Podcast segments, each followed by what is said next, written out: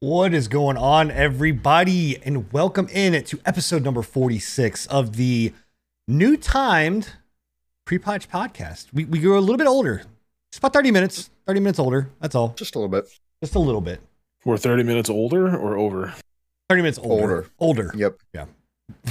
We'll be 30 minutes over next time. 30 minutes older this time. But what's going on, everybody? It is episode 46, and it's Thursday. And that means that it's a pre-patch podcast.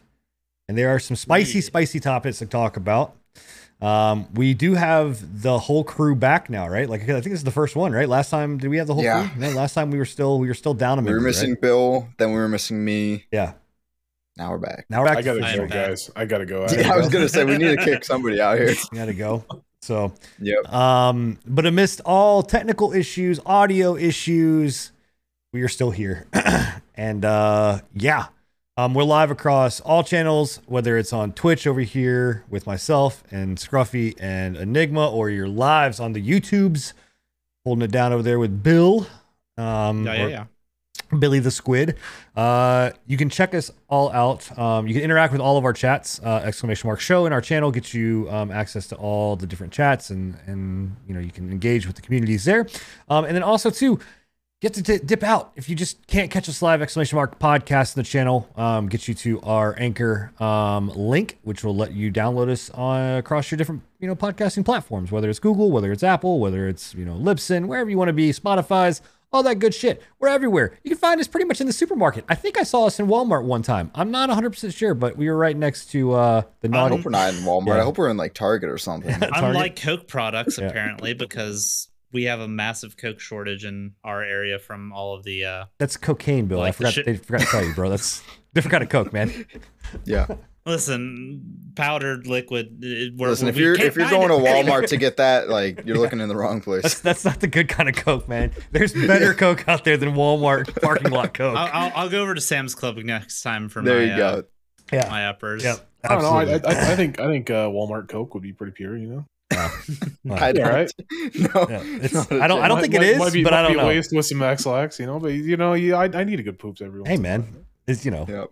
Laundry detergent, you know, we tried eating Tide Pods, now we're sniffing laundry detergent. It's all good, you know.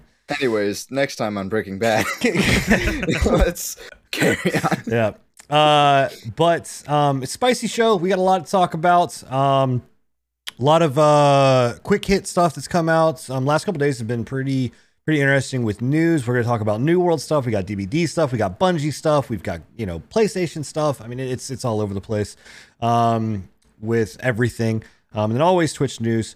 But again, guys, thank you for being here. And also, if you are listening to us post, you know, the show being live, come and join us live. Like I said, you can, you know, engage with the community. We have the chats up. We ask you guys questions.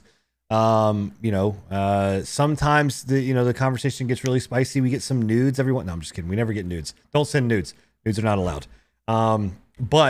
Unless they're noodles. Noodles are allowed. I gotta remember, we're on YouTube now. I gotta keep this like somewhat PG-13. Yeah. Fuck it, man. I don't give a shit. Hey, that's what I'm talking about. There you go. But in any case, guys, we start off by talking about Twitch and Twitch news. I don't know if there's YouTube news, but I know Twitch has had some news that's come out. I've got a little bit of something for YouTube, but it's nothing major, and I don't know a lot of details on it. So okay, we might just.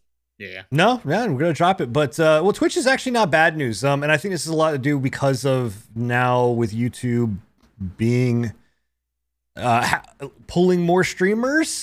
Twitch is trialing this whole rewind feature where they're actually gonna allow you to rewind your VODs or your live streams. Live, right? It should be live. Yep, it's all live streams. So that'll be nice because YouTube always has that, right? Just because of their format. Yeah. Yeah, because everything's being made into a VOD as the stream goes. So they have that. It's a toggleable option. You can turn it off, but I don't know why anybody would. Yeah. Mm-hmm. So you can actually rewind it. We're just trialing it out. We're gonna see how that goes. I imagine this will be implemented. It'll probably be implemented right alongside when you can, you know, pay to boost your stream, just to have, you know, something kind of take the sting off of that, but. I don't know when we're going to get it officially live. They're beta testing it right now with a handful of streamers. you know, and it will go from there. I think it's a good function.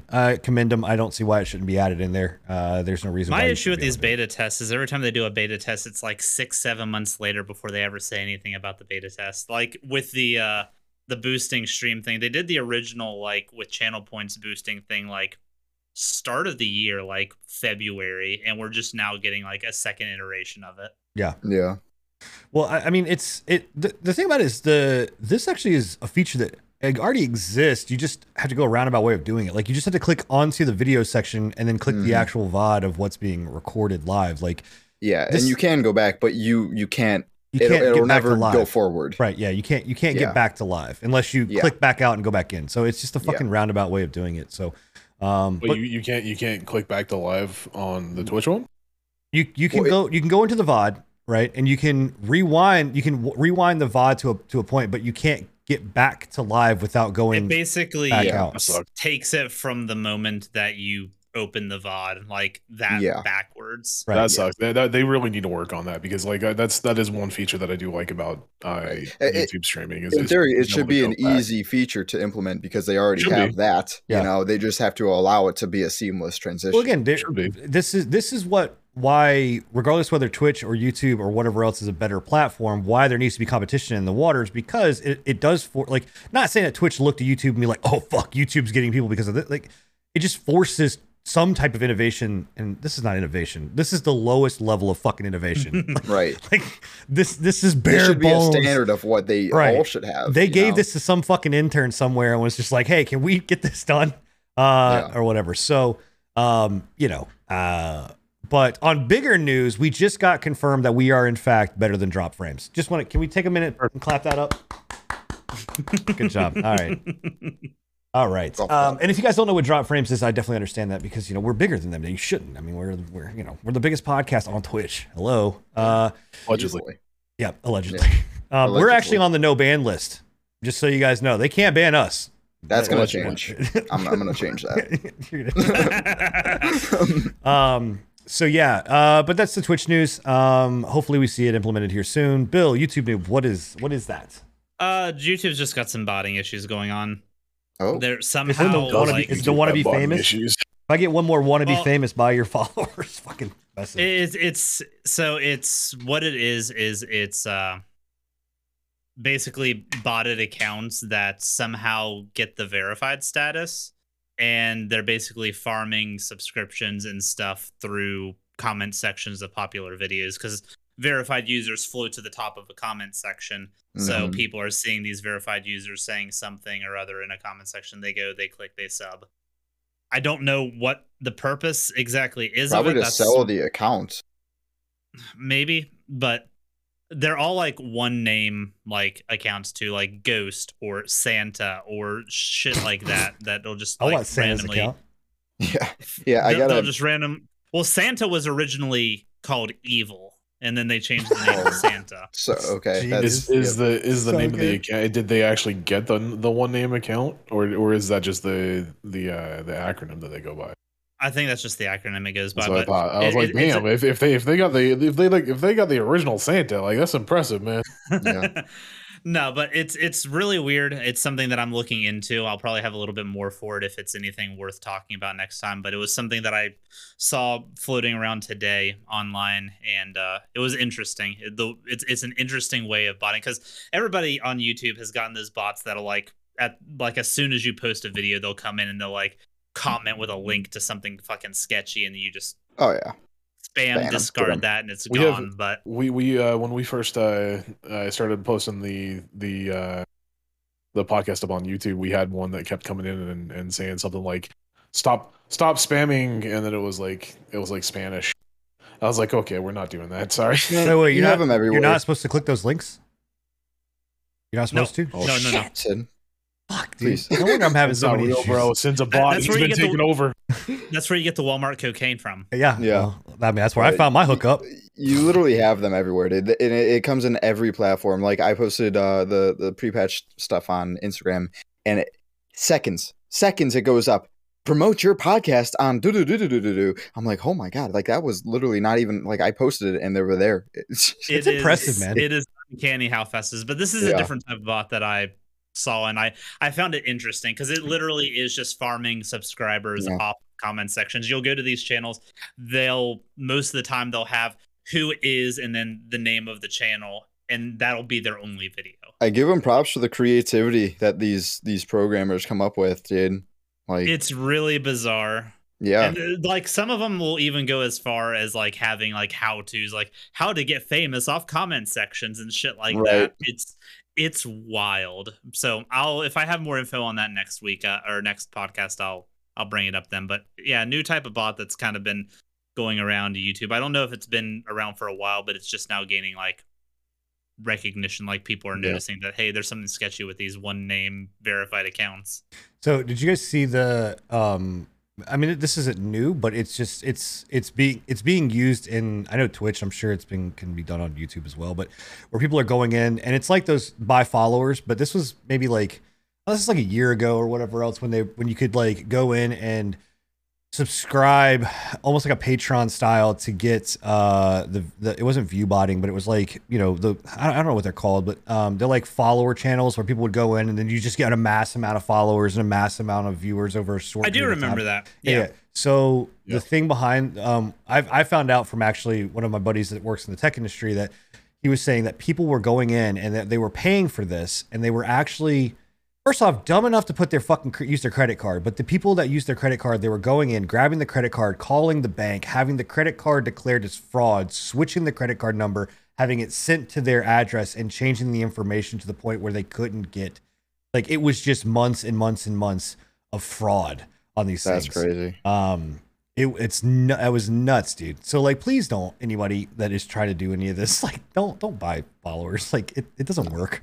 So yeah, I mean, I bought Scruffy. Like, I bought Scruffy. That's how I paid for him. But that was through like Tinder, and it was weird. Now he's trying to pay to get rid of me, and I can't pay that much. Scruffy was cheap though. We just bought him a thing at Rocky Road, and exactly some Walmart Coke. No, Moose Tracks. Rocky Road is nuts. Moose Tracks. My bad. And it was done.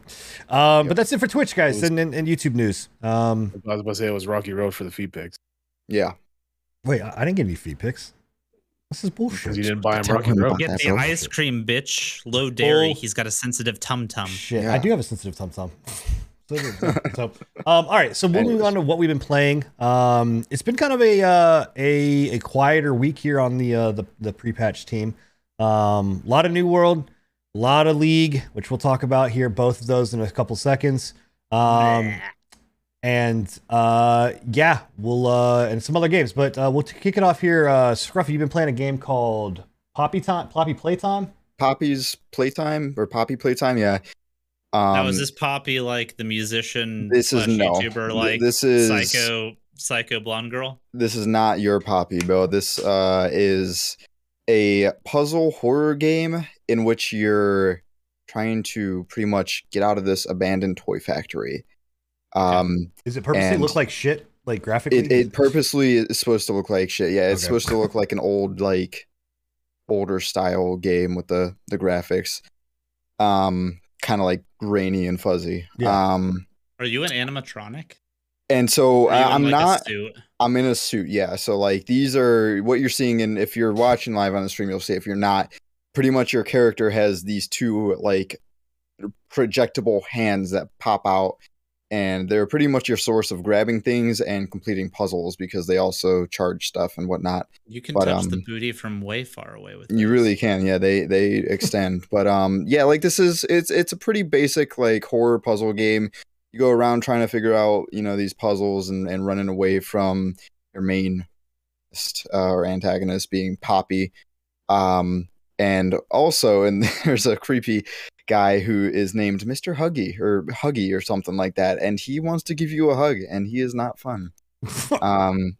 So is this like the new age Five Nights at Freddy's? Yeah, but it's not like, you know, it's free roam throughout this toy factory. It's, you're not like stuck inside of like a room. I never played those. All I know is you look at cameras and whatnot. Dude, I fucking hate going through vents in any game, so this is like just giving me like anxiety. I'm not claustrophobic, and I don't scare easy, but for some reason, vents. Yeah, I don't know why. At least we know you're not the imposter. Right? Right? But the main objective is really just to solve these puzzles and get out. And it's creepy for a pretty short game. The game is set up in chapters, and I believe they only have the first chapter released right now, and it's only about like 30 to 40 minutes it took me to complete it. So very short, but I assume it's just an intro chapter, so it'll eventually, like, throughout get longer and whatnot. But it's freaky, man. It's just a short little spook. There, if you skip forward a little bit, we could kind of show the people who are watching the stream the real scare parts of when you're actually being chased and whatnot, because throughout most of this, it was pretty tame. There wasn't too much going on. That was me struggling at a puzzle. Here, right here is good. God. Okay, I think it's right here. Yeah. Yep.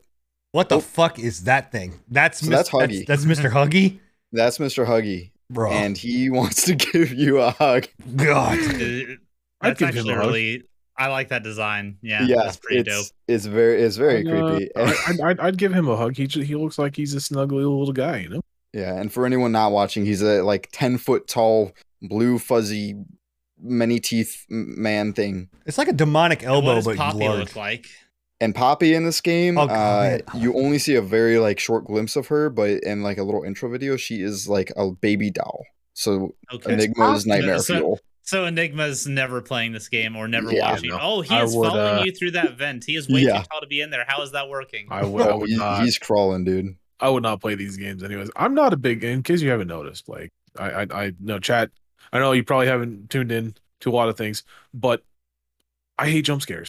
I'm really not, my heart cannot take jump scares. Like it just can't. I love the animation of the Scooby just seeing like, please hands get away from me. He's just like slapping the walls and shit, trying to open doors as he's just running away. There's a comical side to it as well, but it is very freaky in the moment. Dude, him bending through those vents, that's why I have a problem with vents. That exact thing right there. That's giving me anxiety. I'm just slapping box. I didn't know what to do here. There was a very obvious thing that I had to do, but oh, that was rough. Yeah. All right. Well, so Poppy Playtime. And that's Poppy's Playtime. It's a good little short intro to the game. It's only $5 on Steam, so you know. Not bad. Coming more chapters, I'm sure it'll, you know, progress and get better. You said early access, right? I don't think it's early access. I don't think they've went that route. I think it's just episodic release upon chapters. Oh, okay. Yeah. Cool. Well, we also had Enigma doing some streams. Some VR streams, to be exact. I would preface that with a trying to do so. That was a long day, man. But yeah. But so Compound. So I actually played this game as well. And now Enigma, he is playing on the demo version of the game. There's a full blown demo version out there that you guys can download if you do have VR for free. But yeah, go ahead, jump into it.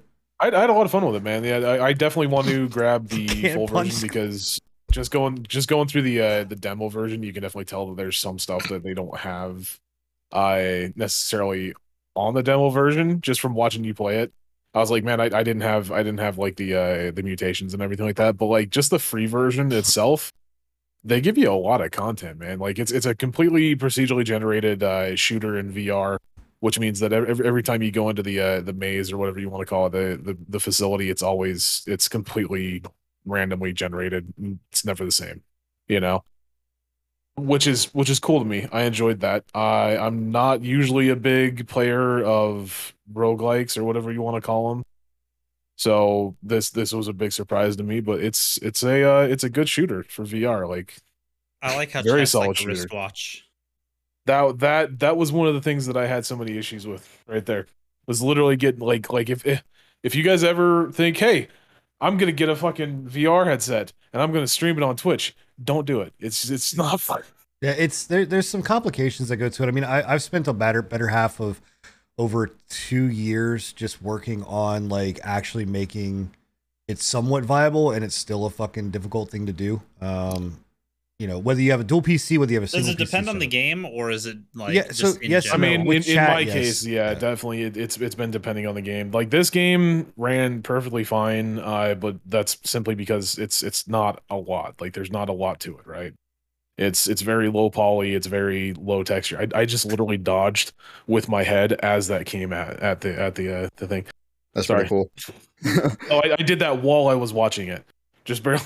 It seems like there's a big problem that I was hearing with like the connectivity of between Oculus and Steam, or like something making it have problems. Yeah. Yeah, so like the biggest issues that, and I don't want to get too deep, but like the game is good. It's there's not a lot to it, but I think that it, with the procedural generation and everything like that, and the mutations, it has a decent amount of content to drop and actually play. And I think it's like, what, $20? Yeah, it's $20. Yeah, $20 on Steam, and it's good price for any game like this. It's still getting updates too, which is nice. They just it is still getting updates. I'm pretty sure that they've talked about wanting to bring in more guns. I think that they need to bring in co-op with this one, man.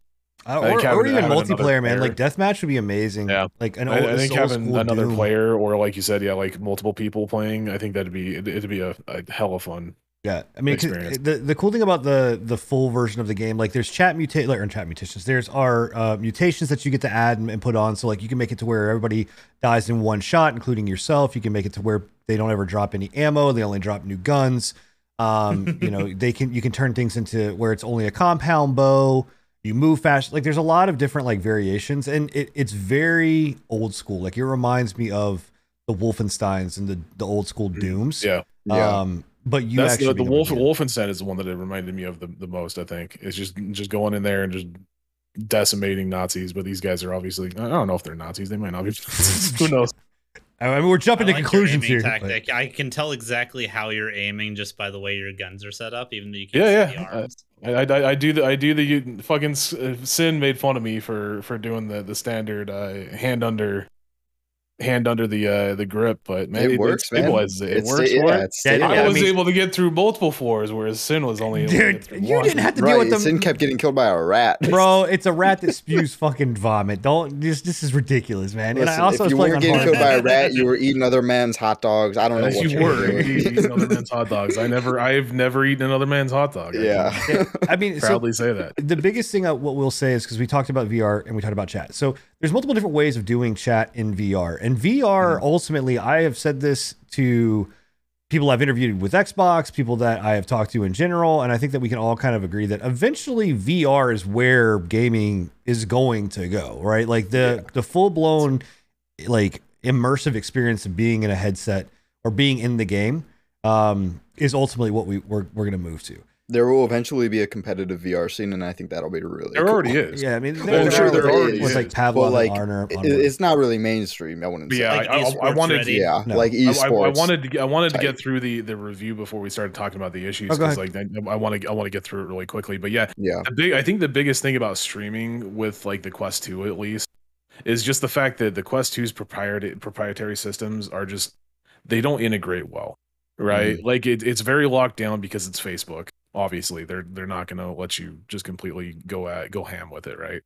But like the biggest problem that I had is like I could use chat on my wrist like that on most Steam games, right? Like that's the whole thing. It's a Steam program, it's called Desktop Plus, that I use, that you attach your chat and everything to your wrist, headshots. And it works just fine, right? The problem that I had is I bought The Walking Dead: Saints and Sinners, which is a phenomenal fucking game. I love it.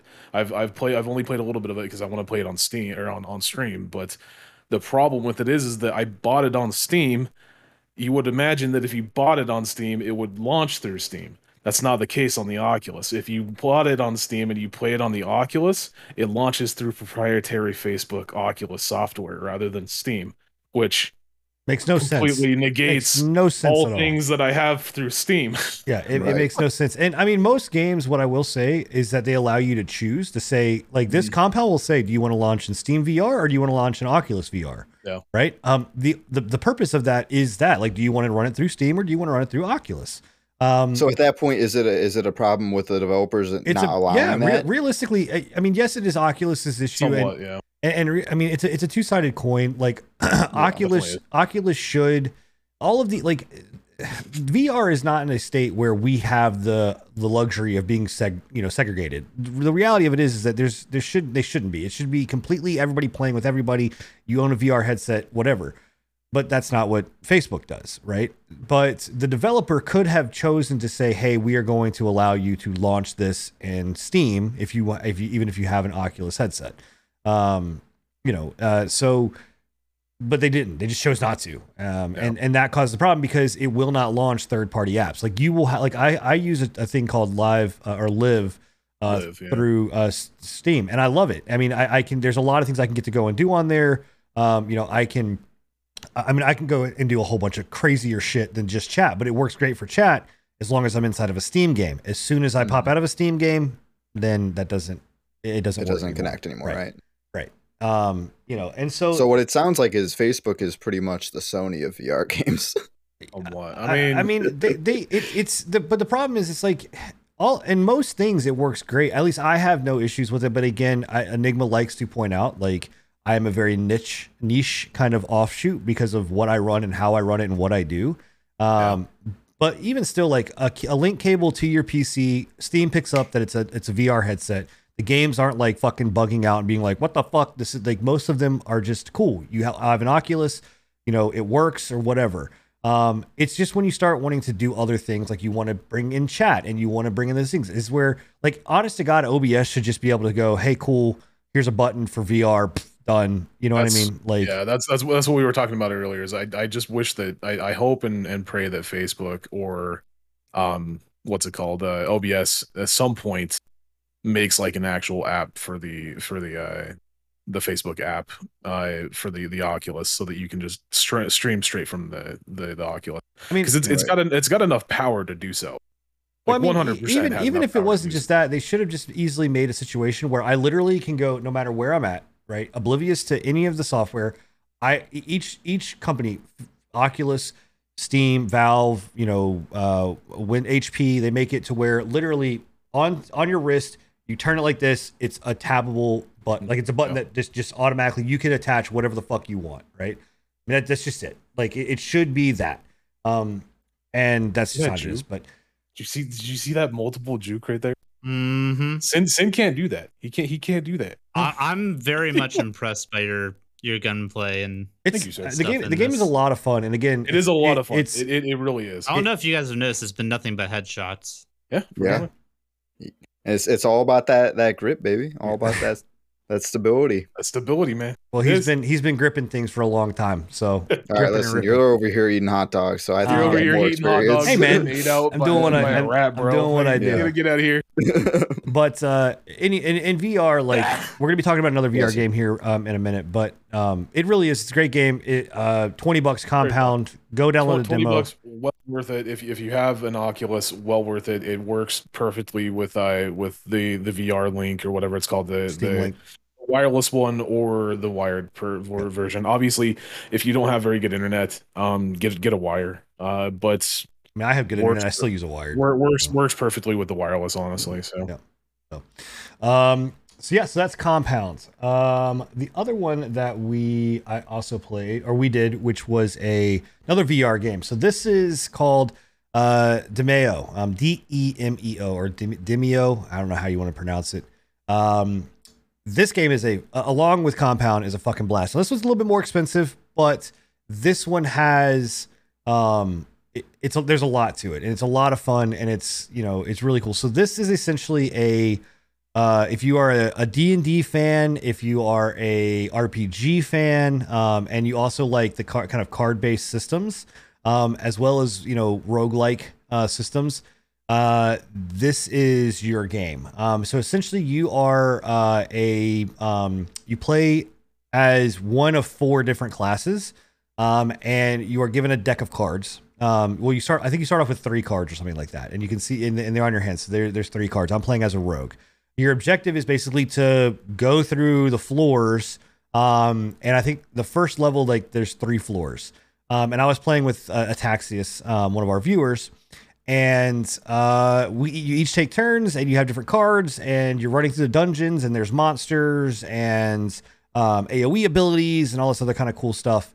And the cool thing I like about this is this right here, like you really can get like down and dirty into the actual dungeon themselves, or like you can be like way on top. Like, you know, you don't have to, the perspective is all you. And when you do something, you're playing the card out of your hand, you're playing what you want to play. So like right here, I think I'm about to play Sneak, and my character goes invisible.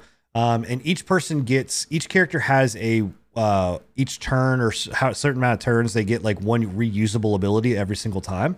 And you know, they do different things. There's archers, whatever else. But you actually physically roll the dice too. So like whenever you do a cast a spell, you physically pick the dice up and you throw it and it will land on whatever else. Like it's just, and you can pick up the items, you can see what they do. You can pick up the characters, you can see what they are, what their weaknesses are. It's just fun, man. It's a blast playing.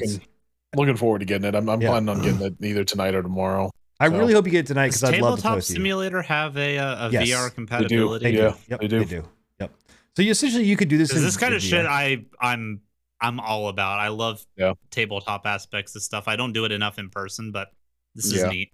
Yeah. This right here, like when we were looking at it and when Sen brought it to my attention, I was like, yeah, this looks like I kind of dumbed down version of D&D. Yeah, like it just reminds me of a dumbed down version of D&D, and not in a bad way. Like it a very good way. That's one thing that we're missing in the gaming sphere right now is like a good online D&D top down tabletop game. Right. Yeah. And I mean that isn't on what's it called, tabletop sim. The cool thing about this that I like as well is that there's an aspect of the Slay the Spire kind of style where you're building your deck or your deck building, because as you progress through the level, you get to spin your gold. So there's gold all around the map, and you collect it. If one person collects it, everybody collects it, which is nice. But you go into a card shop that you then get to buy your cards, and you can have a total of 10 cards in your hand. And they can be potions, which are one-time use. They could be things that are like stat bonuses to increase your damage or increase your speed, that are permanent until you die. But you know, you can sell cards and all those and buy new cards. And there's a lot of elements around your build. And me and Ataxius played, and I can tell you right now, it ramps the fuck up. Like it gets very difficult very quick. You know, and there's some.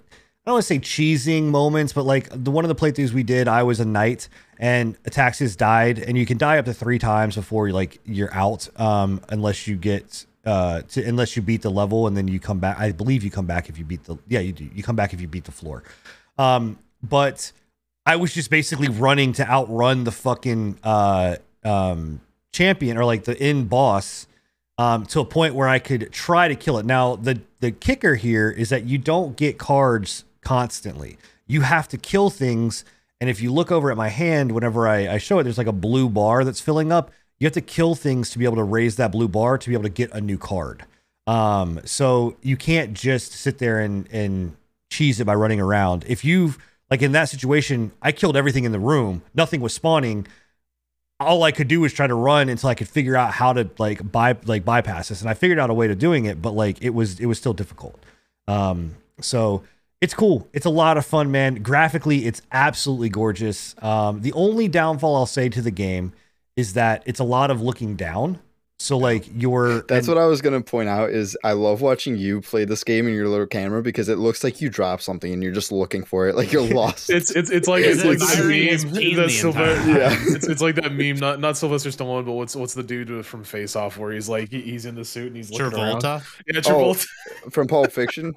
Yeah. That's what it reminds me of. It's just like, where to go? What? I love it. So yeah. So I mean, it that is the only downfall. If you're sitting, you can obviously play this as a seated experience, and realistically, there's no reason not to play as a seated experience.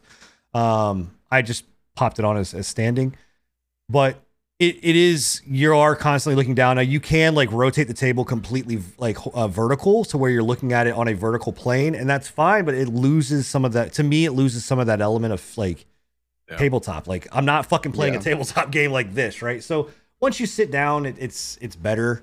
But after a while, it will hurt your fucking neck if you're just standing there. But goddamn, man, the game is fun. It's a blast. It's cool. Like here, you can see, like, I'm really down in the dungeon, looking around, checking corners, you know, all of that kind of stuff. It just is a blast. It's fun. It's just, really cool. It's a lot of fun to play. So I really do hope you pick it up tonight, so we can play. If not, like I said, we can play tomorrow. But I might pick it up as soon as the podcast. You're sure you're not just gonna play League? No, we're not gonna play League. But it's a good segue. Thank you for that. Great segue, Bill. But Demeo, got you. $30, by the way, $30. It is a little pricey. It's a little pricey for what you get. But I'm telling you, I looked at that. $26.99. Is it on sale? Motherfucker! What's that? It's on sale for $26, dude. I bought it. Okay, $27. Hell yeah, we're gonna go and pick it up now. Ah, damn it, man. All right, well, fuck. Well, $3. And that, ladies and gentlemen, is why you wait. Yeah, but I'd still be more than happy to support a developer like this, then to support Riot. 100%. Then to support 100%. Riot, because you know what? Fuck Riot. So the other game that we have all been playing, I think, minus Bill. Bill, actually, did you jump into League and play League a little bit or no? Not recently. No. Okay. So not since last time we played, I think, right? If you if you have viewed one of our 3 streams, we've played League, and I think last night hit a nail on the head for a lot of us that, if not all of us, that have kind of been boiling over. That was fine. Okay, well, I was playing Echo and Scruffy was fine. Scruffy was in the jungle. If you're a jungle player, it's not that bad. But if you're anywhere else, it's miserable. And your top lane is misery right now. Well, the whole game has become miserable. And I mean, look, I've got it fucking on my back wall. I've got League on my back wall. I've been playing this game since it was an alpha. Narrowly, I love League of like the concept of what it is. The part that we are all pissed off about is just, and it's not even just us, it's the community as a whole, is where season 11 has gone, and Riot has taken season 11 to a point where I don't know. It's just not fun. It really sucks because they haven't added any more Echo skins, and that's where it really gets me. Yeah, boo hoo. Boo-hoo, you don't have Echo skins. But I think the one thing I'll say to sum all of this... You got some dirt coffee to drink. Yeah. The one thing I'll say to sum this all up is they just announced their patch, which, great. You know, we were like all hyped because they were launching this patch, and it was like, cool, getting rid of all chat, which, if anybody knows, all chat is fucking... chat in general is just garbage. Toxic. It's all toxic. Fucking League. Yeah. But they got rid of all chat, which is a step in the right direction. But in one of the patch notes, they buffed Teemo. So Teemo in general, no one likes. Everybody hates Teemo because he literally is the embodiment of toxic. I mean, that's what his character is. He's just a toxic character. That's why he has a skin, the little devil. Yep. But in the patch notes, they literally talk about why they buffed Teemo to a point that he pretty much is just has become one of the best characters, if not the best character in the game, where it says in there, because he's not being played a lot, we're bringing him back so that he can be the annoying, and I'm not joking when I say this, annoying strike through powerful again. Like, that one phrase to me summed up this whole thing, and I was basically like, cool. I think I agree with Enigma. I'm done for a little while. Like, when you are acknowledging the fact that you're buffing a character because you feel like they need to be annoying, you know that they're annoying, you know that they're frustrating, and like you're making a joke out of it, you know what you're doing. I'm good for a while. I'll be back. Have they changed Shaco at all? Have what? Or Shaco's like still the same? He's still the same. Yeah, he's still toxic. He's still toxic. I was about to say, whenever I think of toxic in League, I think of Shaco and I think of Teemo. Yeah.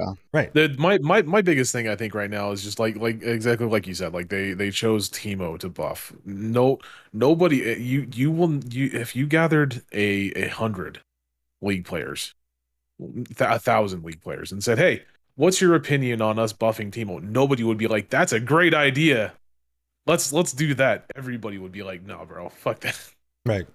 So and that's the thing, is like, for me, they, you know, and I don't want to spend a lot of time on this because this was not in our fucking thing to talk about, but like I like, they changed. It needs to be said.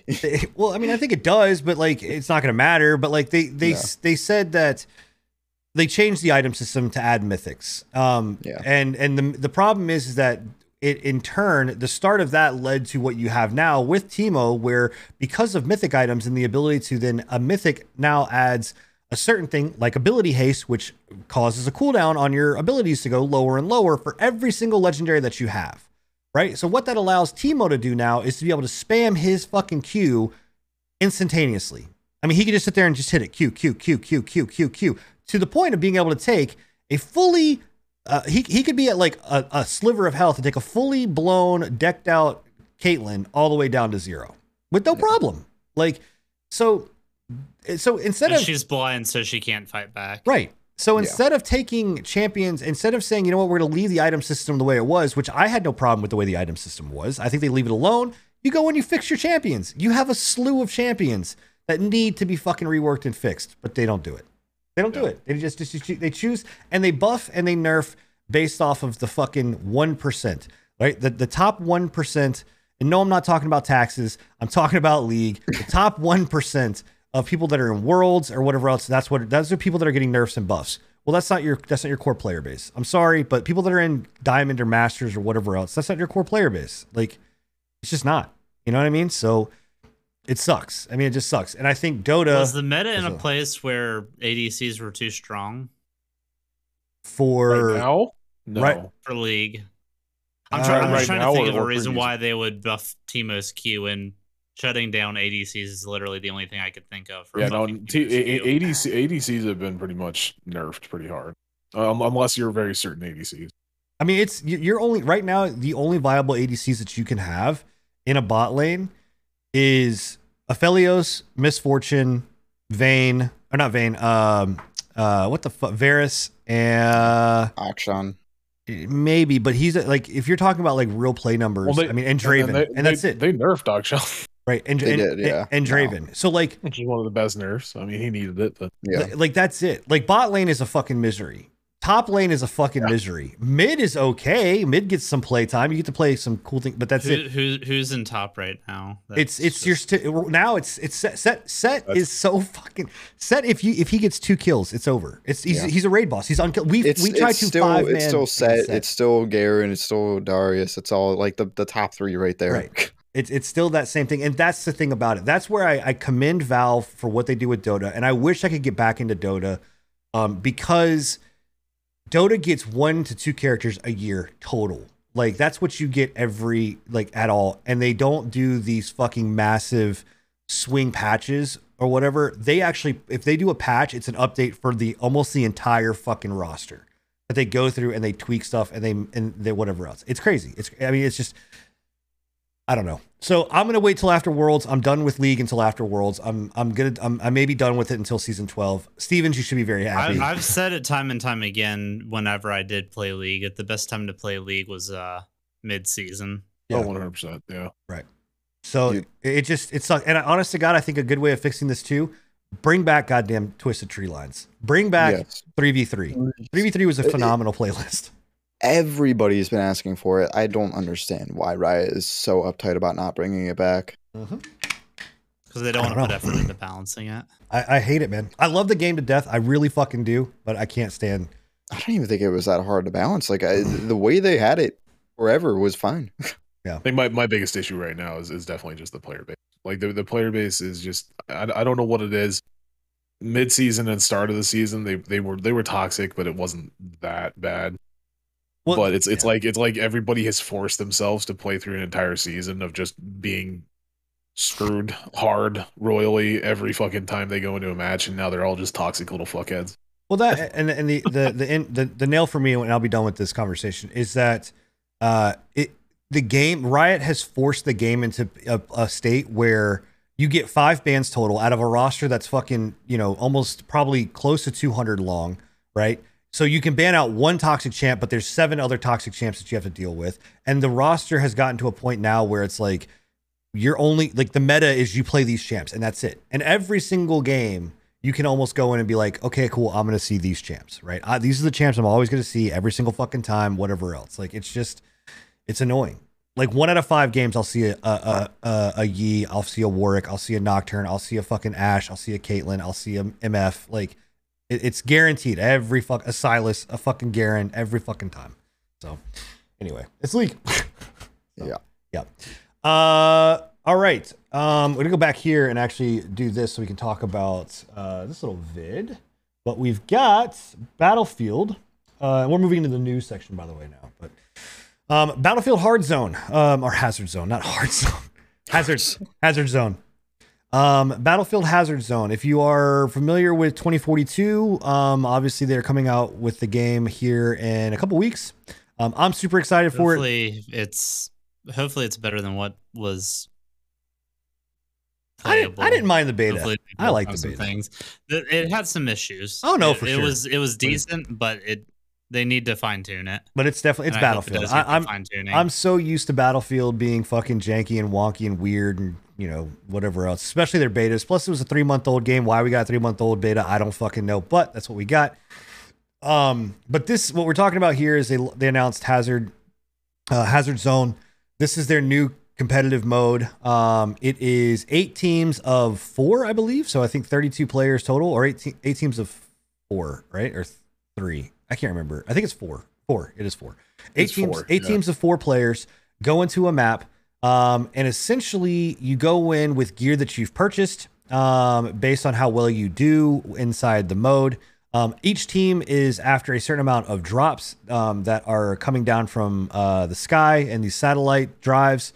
There are 2 extraction points. The objective of your team is to get as many of the, drives as you can and get out. And you get paid on what you get. The cool thing about it is that you're only able to hold a certain amount of drives, and you can buy extra spots within, you know, the money that you earn from the game, not outside currency.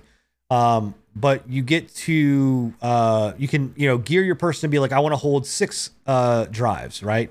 You could gear and say someone needs to be the medic, someone needs to be whatever. So, you know what I mean? Like that's the, you know, the kind of, concept there. The cool thing about it though is like if you die, you lose your shit. Like now there is insurance that can be purchased on the weapons and items, but just like you can kind of in Tarkov and things like that. But it's supposed to be a more tactical version of Battlefield, which I'm excited for. I think this mode sounds really fun. The question I have is, do you think that it will actually be a more tactical version of Battlefield, or do you think it'll just be people Twitch gaming the fucking thing up and just treating it like another battle royale? I think it'll be a mix of both. It won't be as tactical as Tarkov. No shot. Right. But I think it'll be have a good mix, because you still have that sense of, you know, gear fear. I don't know how severe it is, but it'll still be there. So sure, you'll have some dudes dilly-dallying, running around like it's, you know, just another game. But if you have the tactical player against them, I'm sure the tactical player wins every time. Right. I mean, is it a PvEVP? No, it's straight. It's straight PvP. Yeah, it's straight PvP. We should have added PvE into it as well.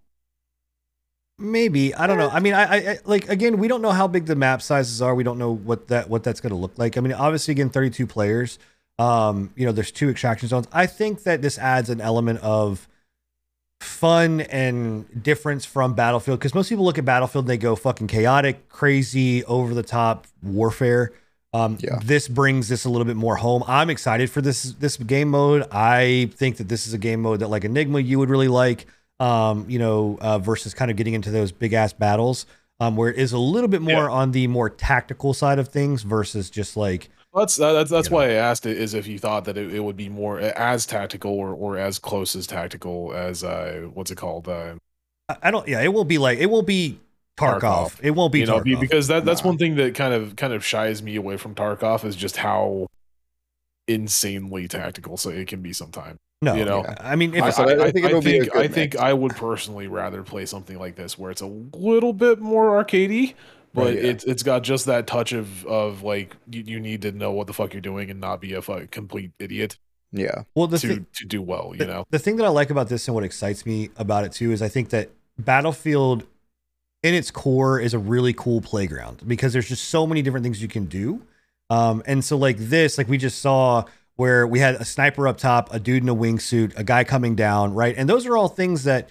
What they have described is you have to purchase. So you literally go in with a pistol, you know, and well, you have to purchase the vehicles as well. I don't know about the vehicles, but like the guy going in the wingsuit, that was a purchase. Oh, okay. That was a purchase. I was about to say, I don't know if I like the vehicle purchases, but no, I don't think that there's that. Well, who knows? Because you can like call down vehicles in the main game, right? In the main game, yeah. So I don't know. Maybe. I don't know. Yeah, I don't. That'd be kind of interesting though. I mean, that would be an interesting. You know, if you're good enough and you can get like a nice tank, you can just kind of fucking mow through everybody. Yeah, so it'll be interesting. Like I said, either way, I'm excited for it. I think it's a cool little thing. But they introduced that. I think this game mode seems like it would be right up my alley. Whereas the other one, the portal or whatever it's called, yeah, not so much. That's why I'm really excited for Battlefield 2042, because honestly, they're giving everyone the slice of cake. You know, there's a little bit of everything for you. You know, if you want the just Battlefield experience, go play the base game. If you want Portal and play wacky game modes, you have that. And now you have this, which is a little taste of like Tarkov from the more like tactical player base. I think it's a good idea. I still think it would have benefited from a little bit of PvE mixed in there. Just I don't know how big these maps are going to be, and if it's 4 teams of 8, the matches might go pretty quickly. Well, it's not. It's 8 teams of 4. Well, still, that's. I mean, it's still 32 players. Potentially go pretty quickly. Yeah. I hope it's not like very large size maps. I think it would feel a little lonely if it was. I mean, from what I've seen, like just the gameplay alone, it seems to be a slice of the map. That it's there because again, there's 2 extractions. There are multiple satellites that will continue to fall, so you kind of have to judge whether you want to get out and cash in, or you want to stay and try to, you know, retrieve more loot that also have different reigning value limits, which is also, you know, kind of cool. But I think we'll have to see on the PvE element of how it kind of feels, because also too the map still has the dynamic like tornado that'll fucking drop down, and like the changes that'll happen to the map as the game kind of progresses too. So. I'm like I said, I am looking forward to it, and I think, like Scruff, you said, there's enough there for everybody. So yeah. Bill, are you about? I don't even. Are you a Battlefield person or no? Not really. No. No? Okay. I'm honestly, Siege is really the only shooter I've ever really got sucked into. I tried Warzone for a bit.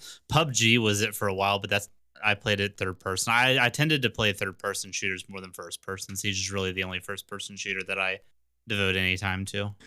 Well, on the Siege Ubisoft kind of line that we're talking about, Splinter Cell, new development, right? Tony, I know that you and I have talked about this in numerous fucking conversations about wanting to see a mainline Splinter Cell game. Not like these though. Yeah, I don't think that I have no faith in what they're about to do. Not in this era of Ubisoft. So, yeah, I think Bill, you broke this story for us. Do you know? You have any kind of details on this? The only thing that's confirmed is there's a new Splinter Cell. That's all they've said. They haven't said what kind of game it's going to be. Battle Royale. They haven't said it's not going to be Battle Royale because that's Ghost Recon. Right, yeah. Right. Are we getting? I have a feeling it's going to be like a PvP mode, though. I have a feeling that it's going to be most likely a spy versus spy, extraction versus extraction, like one team trying to extract something, one team trying to prevent the extraction, that kind of thing. So like Robin Hood. So is this going to be, though, this is separate from the virtual reality one that's being made? Because there's a virtual reality, a VR Splinter Cell being made. That. So this is separate from that. Okay. And this is a, I don't know. The problem is I'm reading through this and it's all these things are pointing to shit that I'm just like, please, no, God, don't go down this route where they're like, people aren't interested in single player stealth action games. Like, yes, we are. As soon as you broke that, I had to go on Twitter because 100%, this is not going to be this. This is not going to be the Splinter Cell. I honestly don't even think Sam Fisher's going to be part of it. They've integrated him into the Rainbow Six Siege world. This is 100% going to be a cannibalized fucking hodgepodge of what the current rendition of Ubisoft feels the player base wants from Splinter Cell. And I guarantee you it will be some kind of games as a service bullshit. So we're going to get an open world, massive or battle royale style, free to play, microtransaction RPG with wingsuits and what else? What else? You have to deliver babies. Deliver baby? Okay, sure. Yeah. Deliver babies. Throw that in there. All right. With ones that you can summon down gun emplacements. Okay. Out of thin air. Cool. Awesome. Anything else? And you can buy levels, right? We can pay for levels. I think we've included everything that Ubisoft has done at that point. So, biking. And skateboarding. Biking. We gotta add that. I forgot about ATVs. Yep. Okay. So Sam Fisher on a BMX bike. So he's gonna be doing a double backflip into a wingsuit. He's gonna fly down. He's gonna wall bang somebody from Rainbow Six. Then he's gonna dive into the ocean. He's gonna go scuba diving for a little while. You know. All right. Cool. Okay. Cool. I'm in. All right. If you covered all bases, I'm in. All right. Well, that's something. Splinter Cell is we'll see what they do, but I have very low expectations of it. My bet is it's going to be a PvP like teams of 2 or 4 versus teams of 2 or 4, like extract versus defend type more than thing. Likely. Yeah. I mean, I didn't mind this. I like the Spy versus Merc stuff from Pandora Tomorrow, and I have a feeling it's going to be expanded free-to-play version of that. That's not going to be good. I don't trust Ubisoft anymore. So, okay. The other game that we've been playing is New World as well, and this comes in with news. Did you say that? Don't. The game's having some issues. It's sick. Yeah, it's got a little bit of a sick to it right now. So this game right now is unplayable. It's not unplayable. It's not unplayable. Where do I start? All right, the game is fun. First off, before we get it, did you see the updated? Yes, I saw the thing that you sent. Okay. So the game, like, I praised Amazon. We praised Amazon for they at least launched a game that has lasted longer than a week and has stayed afloat, and it's popular. It's got a good player base. It's got a lot. It's got a good player base. It's fun to play.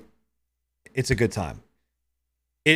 The problem is right now is that the game is fucking plagued with a lot of bullshit issues that it should not be plagued with, that should not happen. Now, the gold duping, stuff like that, like, come on. Fucking every fucking game under the sun that is in an MMO world has had gold duping. Now, I'm not excusing it. It's still a fucked up bullshit issue, especially when you're talking about like server transfers, and you launch server transfers and it's like, and you then have to take them down. The gold duping? Yeah, immediately take them down. Speaking of server transfer, one of our viewers, Obi, did you get a server transfer before they took it down or no? That was my question. So we talked about. Yeah, the other issue that you've got is that the game, so everyone understands, and I said this last time, is that this game is an MMO RPG, but is heavily based on a PvP kind of element too. Like the game at its core is around these wars and stuff like that. So there's two things that come into this, the problem with this. One, innately, like, again, like MOBAs, you're going to start to envelop your community in some toxic behavior. Luckily, on the server that we're on, Yaxi is actually kind of its own little bubble. And I swear to fucking God, nobody better fuck with it. Like, aside from me killing fishermen, that's about the worst problem that our server has. It's actually the biggest problem. It is. I mean, it's the biggest problem that our server has. But yeah, there's no fishermen anymore. Yeah, nobody fishes at the spot that I warden at. So just so everybody knows, in order to continue talking about this, and then when we're talking about you killing fishermen, you have to refer to Sinan as warden. I'm the warden. I am the warden. That's what I do. He's definitely not got a big ego on that one, does he? I'm just saying. Guess what? People in that fishing hole, they unflag. If you flag up in the fishing spot, I'm gonna come and kill you. That's just the rule. It's just the rule. It's just the way it is. So anyway, okay. So you have stuff like what chat's talking about, where you have servers that are made with, you know, that are completely, because the game was so popular, they opened up all these servers. Well, because all the servers got opened up, they got completely flooded, and now you have dead servers where people are just not doing shit.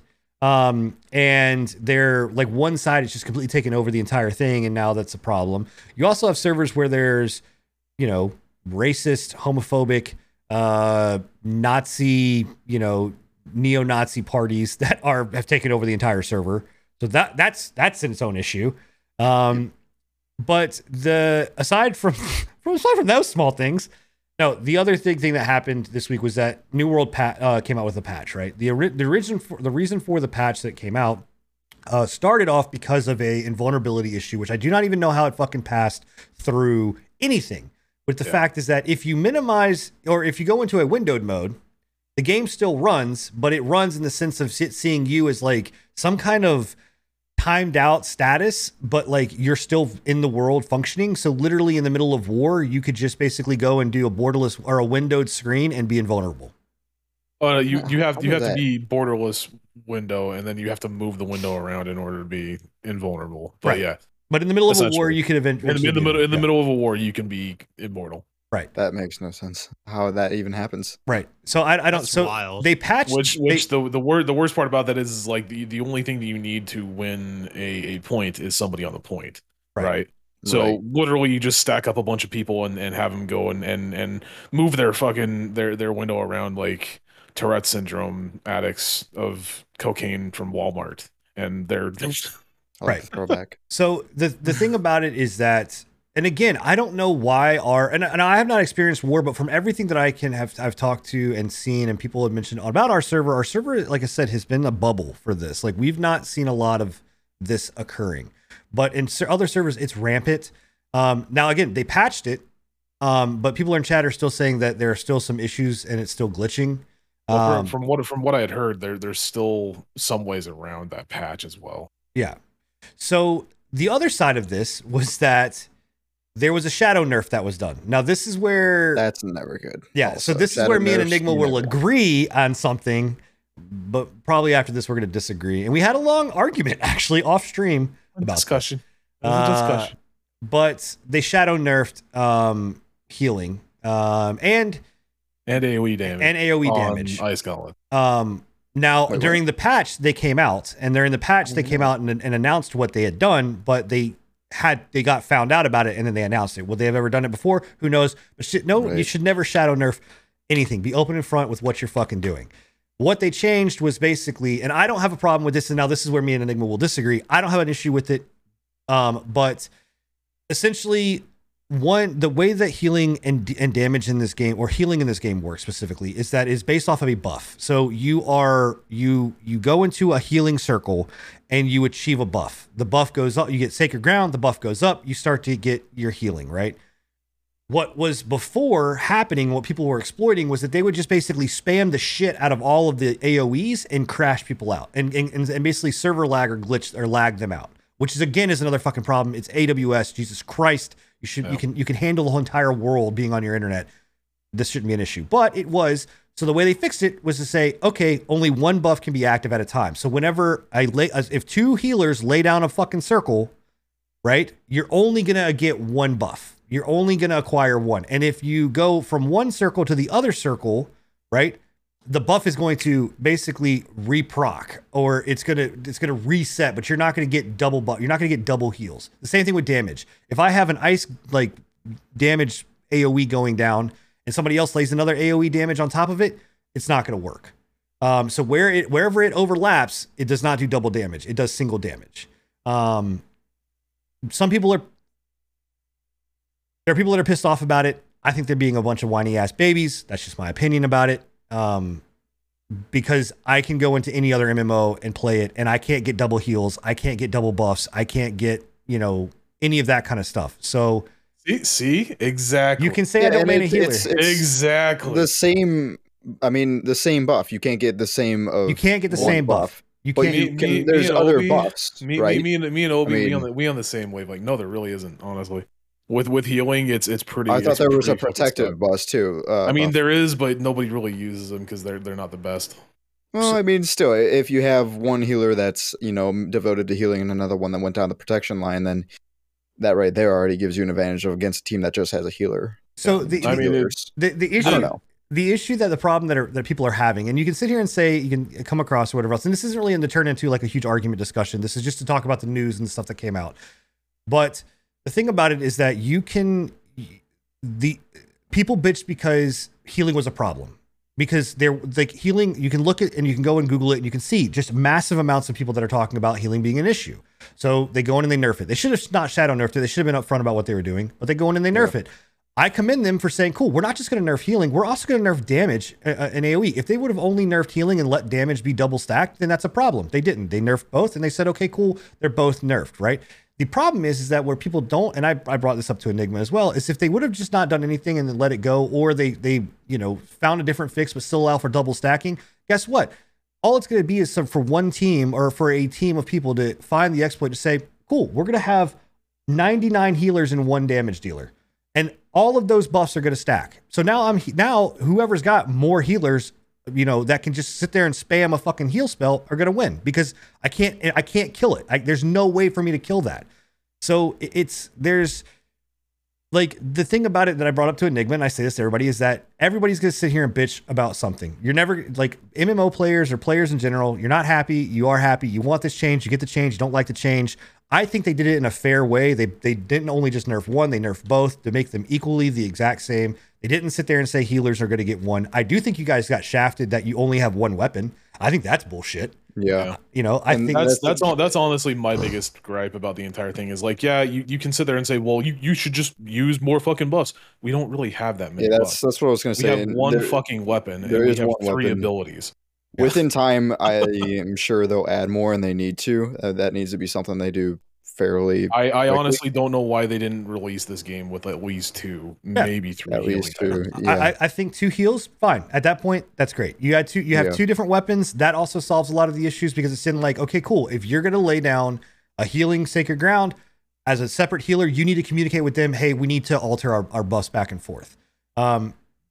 So... Again, I didn't want to we're not turning this into like a he said or arguing kind of fest, but, you know, I'm more than happy on my own stream or Enigma stream or wherever to talk more about this and kind of get into our own personal opinions. But just so you know, there was a nerf, there was a patch that came out. They did turn on the transfers, and then they immediately turned it off because people were duping. Well, you can't give your opinion then just not. I'm not going to necessarily give my. Go ahead and give your opinion. You can give your opinion. People in chat are giving the opinion. I'm just saying I'm not going to argue back and forth. Like, I want to argue back this point. The biggest thing with me being a healer in that game, being a main healer in that game. Granted, I haven't gotten to end game. I got to 30 and said, all right, I'm done with this game, because I'm not going to sit there and continue to grind past level 30. It's just way too much fucking work for me.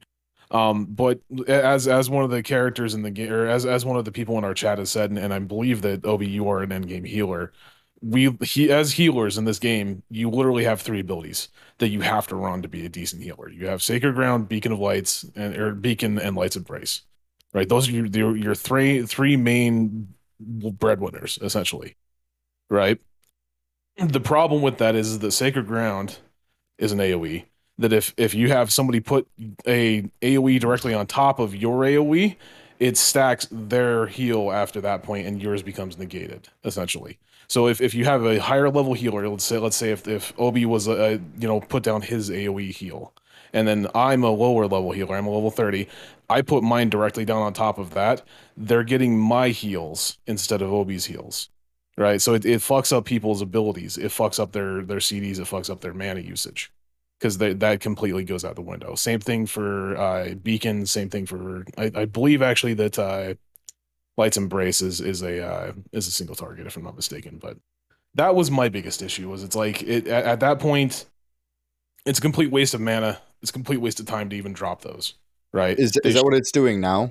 Yeah. After that ninja patch, it's only patch, wherever the two overlap. So like if there's exactly. not, if, gotcha. So if you look at a Venn diagram, right, wherever you're not gonna see it, wherever the middle is, like that's not going to apply, or it's going to apply one or the other. It just is not going to apply both. It would work great if instead it took the top one is taking a percentage of both and adding it, you know, so it's not a total percentage of both, but. And it's the same way for the Ice Gauntlet AoE, as far as I know. Like if you have one person puts an Ice Gauntlet AoE down, they're a higher level.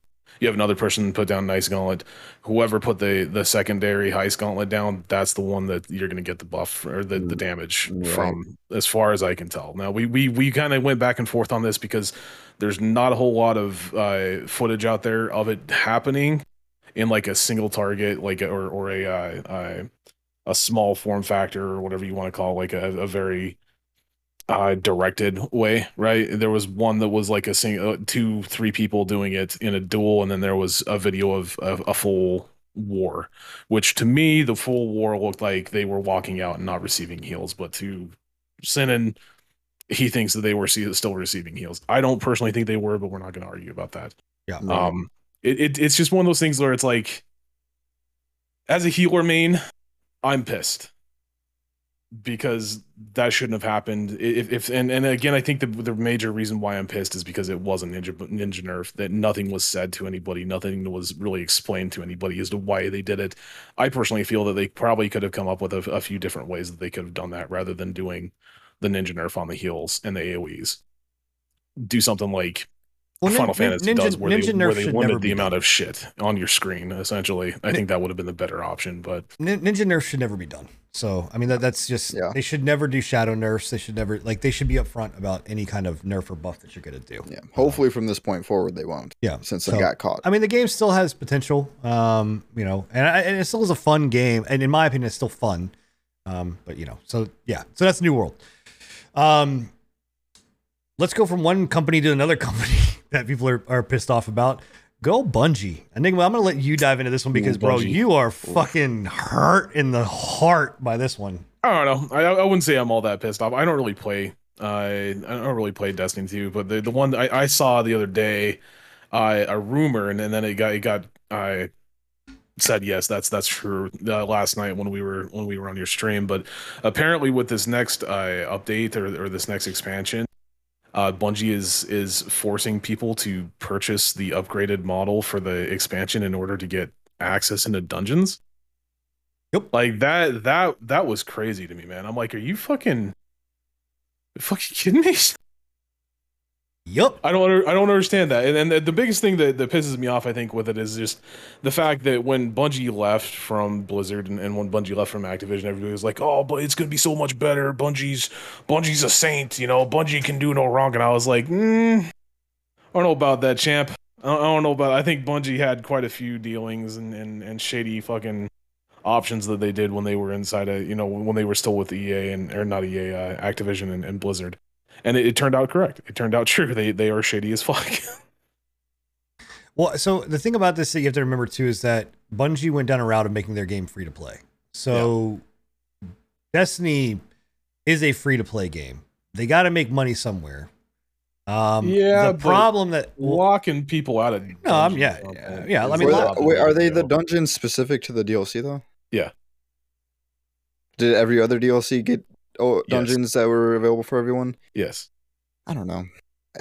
The problem is not in wherein lies that you have to buy the expansion to get dungeon. The problem is that you have to buy the extended version, the upgraded version of the expansion to get access to those dungeons. So you have to buy the collector's edition. So you have to get the deluxe. You have to get the deluxe version, a deluxe edition version of the Witch Queen. To get access to the game. So you can't just buy it. Like you could buy it. Yeah. I think that's the thing is like you can buy the expansion pack. You can buy the expansion pack, but you're not going to get the dungeons. I'm not saying like I don't think that you should have access, or I'm not saying that you should have access if you haven't bought the expansion pack.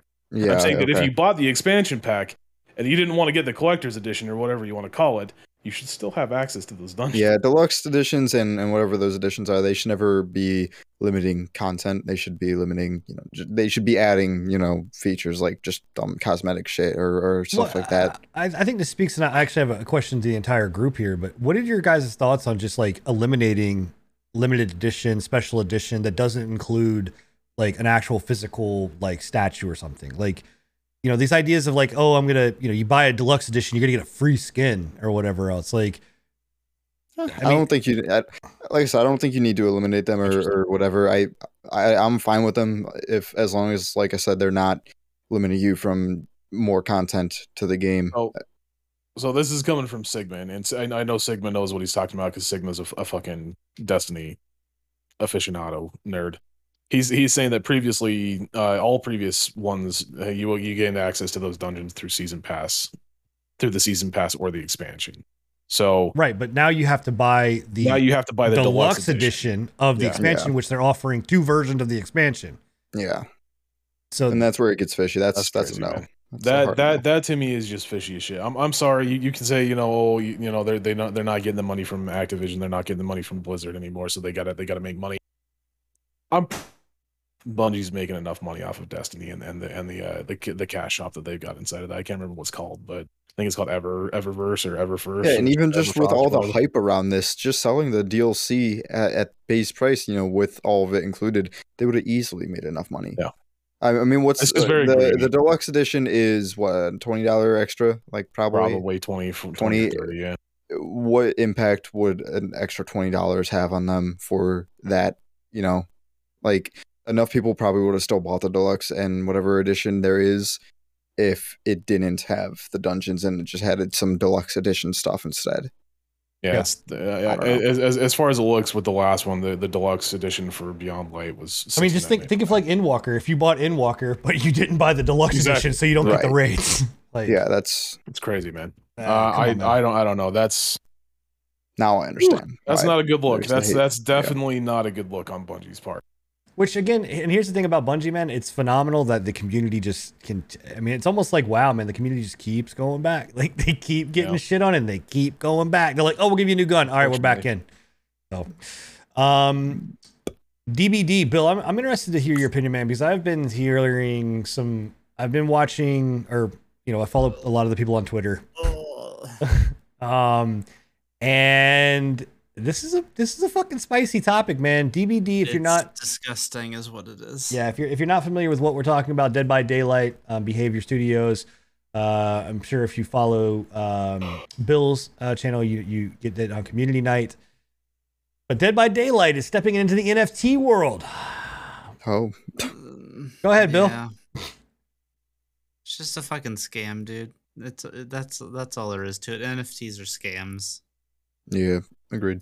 That's really all I have to say about it, and the fact that a mainline gaming company is supporting something that's not only a scam, but it's also a detrimental to like the overall world scam with the amount of resources that are burned through the blockchains and shit like that.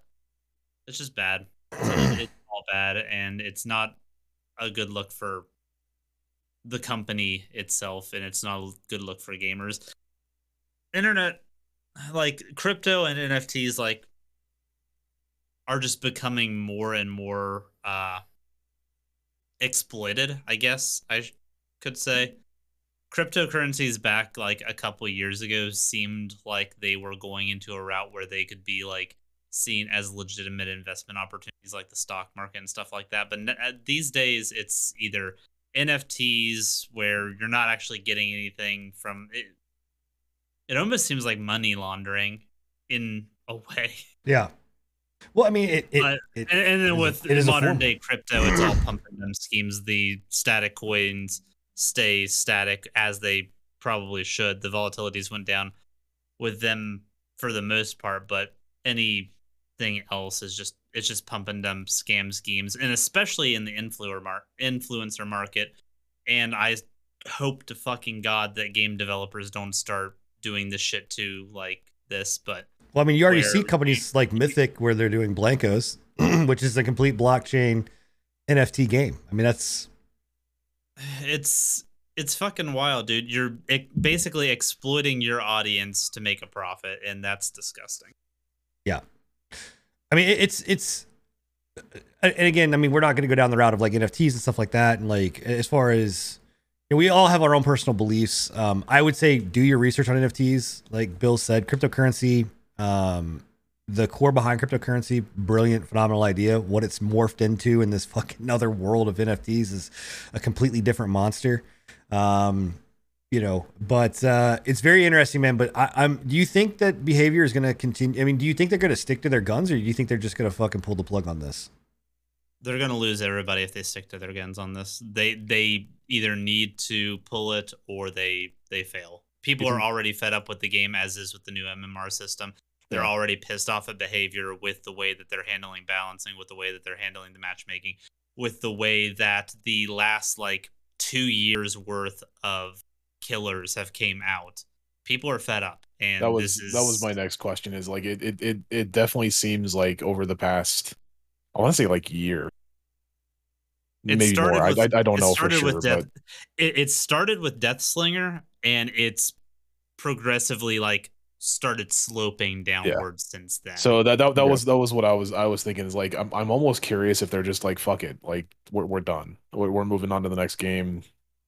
You know, well, they don't even. I don't even think Behavior has a new game that they're working on. They don't have a new game, and they just spent a bunch of resources like new generation updating, gotcha, like character models and maps and stuff. Because that's the only thing that I can think of is like if they're doing a bunch of this stuff, then it just sounds like it's a manufactured like failure. You know, like it's very clear that their community is not liking the changes, but they're going to just continue to ignore it. Like another gaming company that we know of, right? But it has been a massive fail, and I'm surprised that they haven't rolled back the MMR system from what it is now, just because of how upset people are with it. It's basically dulled the game down to the point where there's no unique or fun builds to be had unless you're like an extremely skilled player and can get away with playing on a handicap. Again, almost like another community end game we know, right? The meta has always been a thing, but it's never been as bad and as it has been since they added matchmaking. Since there's no ceiling to the matchmaking thing, it used to be you could raise up to a point doing pretty well anything because matchmaking and your rank weren't like synonymous, so you could get rank 1 without actually having like a super high MMR just by playing the game enough, and that promoted build variety, fun builds, stuff like that. You still had your tryhards, but now it's uncapped and your rank is directly related to your MMR, so people see no other option once you hit a certain point other than running the same 4 or 5 perks on every single survivor and killer. Yeah, I love. Go ahead. It's a combination of poor character design from the killer's perspectives, poor perk design from the survivor perspectives, and now with this NFT thing, it just feels like they are trying to. It feels exploitative. Yeah. Well, and they're losing an entire killer, aren't they? Like an entire killer and survivors with the. So if you bought them prior to, I think it's already closed. I'm not sure. You might have a few more days left to get it, but if you've bought them prior to it shutting down, you get to keep them. But the we're talking about the Stranger Things. Stranger Things. Yeah. You keep the killer, you keep the survivors. The perks are going into the pool of general perks. Gotcha. But the map is completely disappearing. That's crazy, man. Yep. I will say I don't play Dead by Daylight. I'm not at all interested in it. Really, it's not my kind of steez. But yeah, that's definitely a. Man, what is it with scummy fucking companies these days, dude? Like, I don't understand how hard... Because I don't think Behavior used to be... Yeah, I don't understand how hard it is to just be a good fucking gaming developer. Well, the problem is that you've got... And I mentioned this, too. I was like, these people started off... And Enigma kind of balked at me a little bit on this one. But at the core, I still believe that people that start these gaming companies, people that still believe in it, they started off as gamers. Right, no, like they started off at gamers, and the only argument that I had is that the people that make them are the people that started out as gamers. It's the execs, it's the people that are funding them that are the ones that are. Well, I still believe it. Like they couldn't give a shit about fucking games. I still believe like the people that are in charge of Bungie, they are gamers at their core. I mean, I know those guys, and that you know, not personally obviously, but I have followed them for a long time, and they started off as gamers, but now it's just completely different. But like. I for 100% believe that majority of Behavior probably is not behind this, that you do have some, you know, asshole that believes in NFTs or just wants to hype on the NFT, like jump on the NFT train. And it's just like, we're going to take it and go down this route because, and I love this quote that's from IGN. The quote comes from Sean Prescott. I'm sorry, PC Gamer, Sean Prescott. He said that, not film Pinhead or anything, Dead by Daylight Pinhead. It's the character model that you can interact with in the actual game and which is viewable via thousands of images found on Google. The innovation here is that now you can pay for it and in theory own it. ... You could do this anyway by using your imagination. Like, he's like, buying the NFT does not give you any kind of copyright claim after all, which would be more convincing indication of ownership. Not only that, but the Pinhead NFT grants a chance to access the Hellraiser chapter of Dead by Daylight, though it's not guaranteed, which is also bizarre, possibly because the NFT just isn't actually worth shit. Like, hey man, I commend him for that, but like, yeah.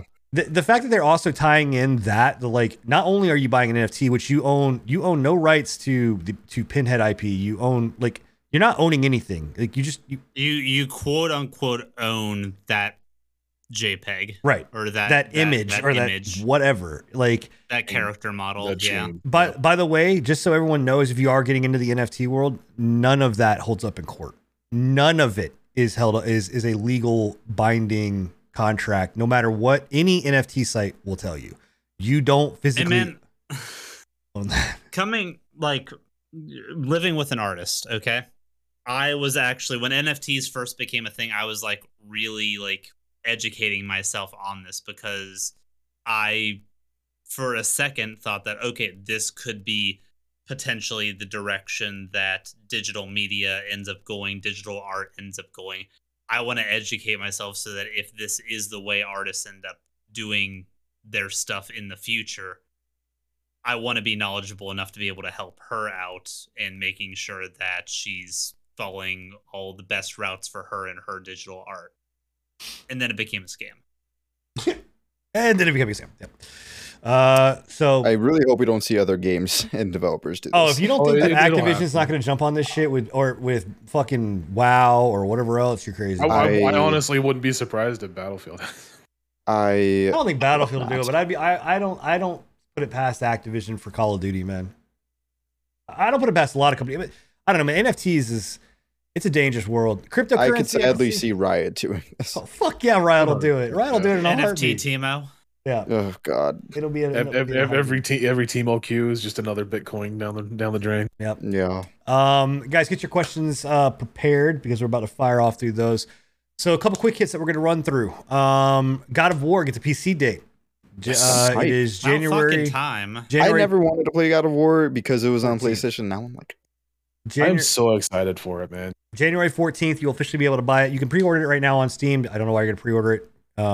There's a bonuses to pre-ordering it, but you can. I wouldn't. Enigma, you're gonna enjoy it thoroughly. I played through a decent amount of it. I played it in a very subpar way and burned myself out on it. But the only problem that I have with it is that because it's taken them so fucking long to release it, I have watched like 6 people play it.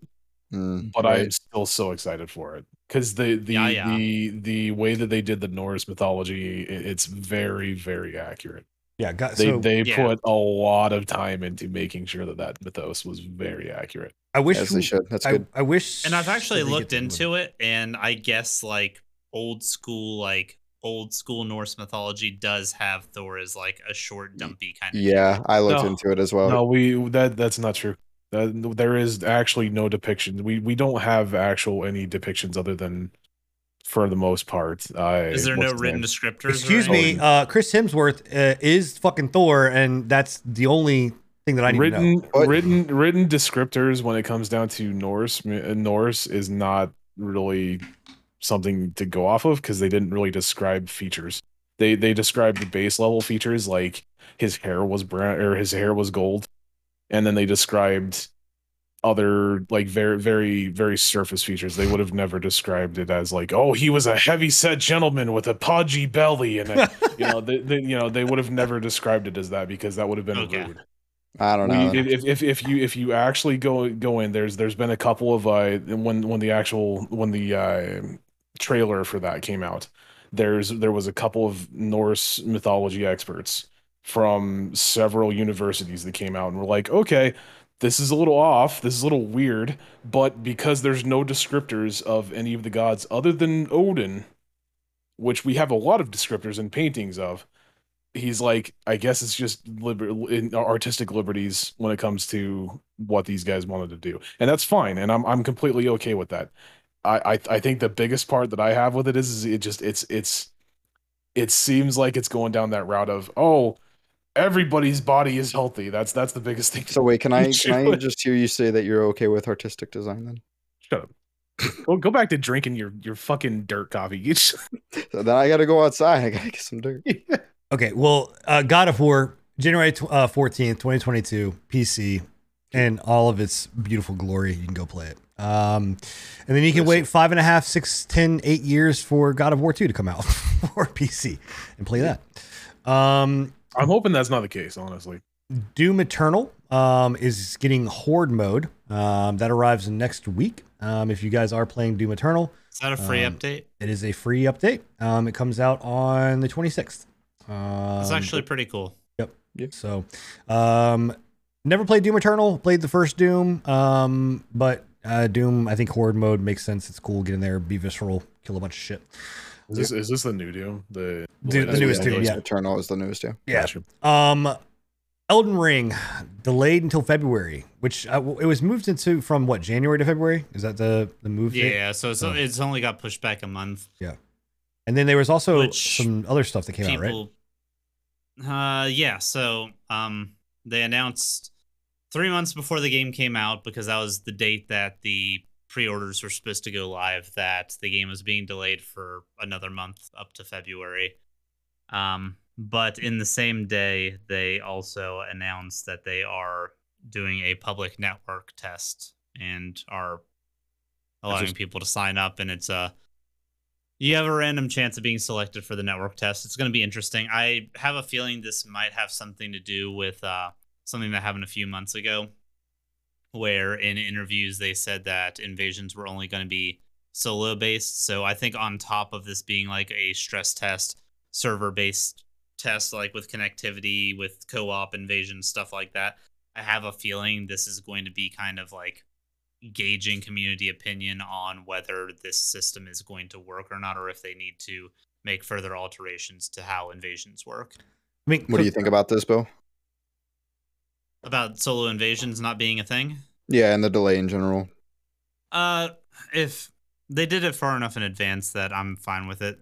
From the quote that they said, let me see if I can find it real quick.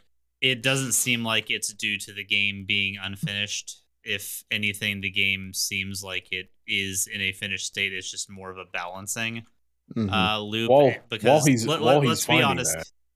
While he's finding that really quickly as well, if you want to hear more about Elden Ring and Bill's opinions, you can go to his YouTube. He has several videos of it. You can hit me with a big fatty downvote, because that's what the community likes to do to me. So. But there is a lot of good conversation that actually goes down in the comments when people actually watch the video and don't just downvote me because of a thumbnail. So the quote is... Elden Ring will be released on February 25th, 2022, as the depth and strategic freedom of the game exceeded initial expectation and needs fine-tuning. So it's not exactly a unfinished game type thing. It seems like they've got a few mechanics in place that are not interacting with each other in a way that they want them to, and it's more of a balancing aspect. Question, Bill. So this is a very different route than From Software has normally taken with their games, right? Like normally From Software pretty quiet on the front until it's like release time, and then we start getting, you know, the teaser trailers. Three months before the game comes out tends to be when like heavy information starts flowing for it. So like, they'll announce it like a couple years ahead of time, do like one like small teaser that has nothing really going. And then maybe a year out, you'll get like a 5-minute gameplay showcase.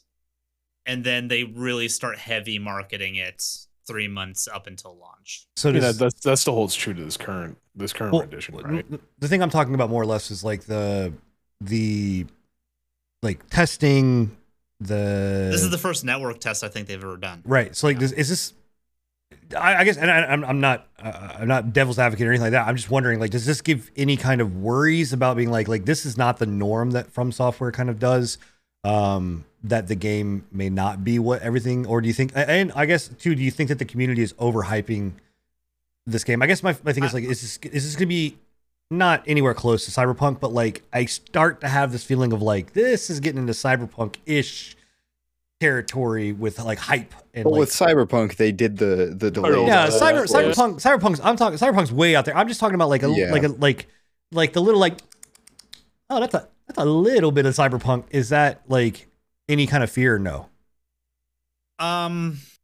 It's definitely overhyped. I think every major game that comes out is overhyped. I don't think any game is stand up 100% to community expectation. And my comment section on my YouTube videos is a case in point of that. There are people that are willing to die on a hill that this game is going to be perfect and the best game ever and everything that it's going to be. They will not accept any form of criticism, whether it's major, minor, or whatnot. Yeah. But that's going to be from any community. I mean, that's the same thing that happened with Cyberpunk. Even with the glaring issues and the broken state that it was released in, there was still those people that were like, no, this is the best game ever. Yeah. But that's the same kind of people who, when the game releases and there are bugs, will turn sides immediately. Yeah. Yeah. Immediately. Yeah. Yeah.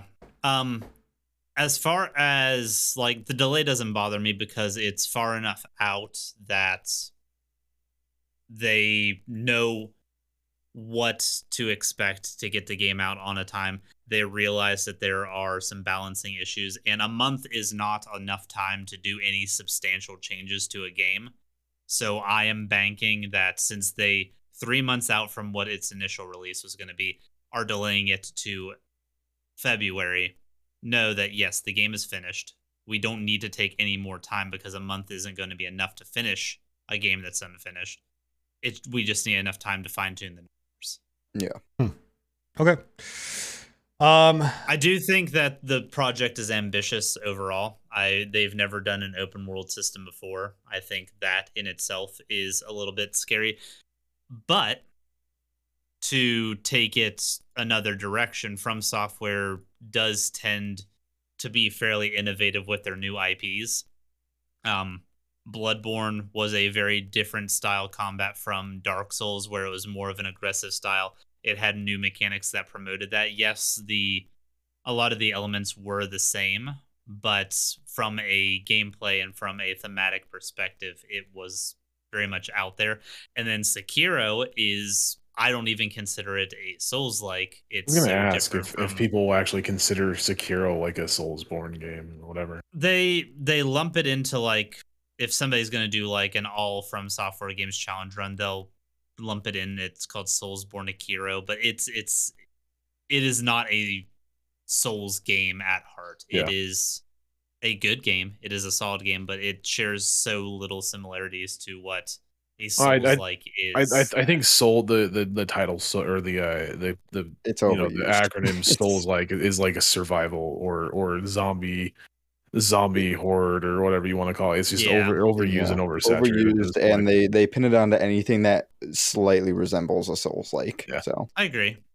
Speaking of Souls-like, you know, they fucking Sin thinks that New World's a Souls-like. I believe that it has Souls-like elements to it. I had to do that. I don't want to start an argument.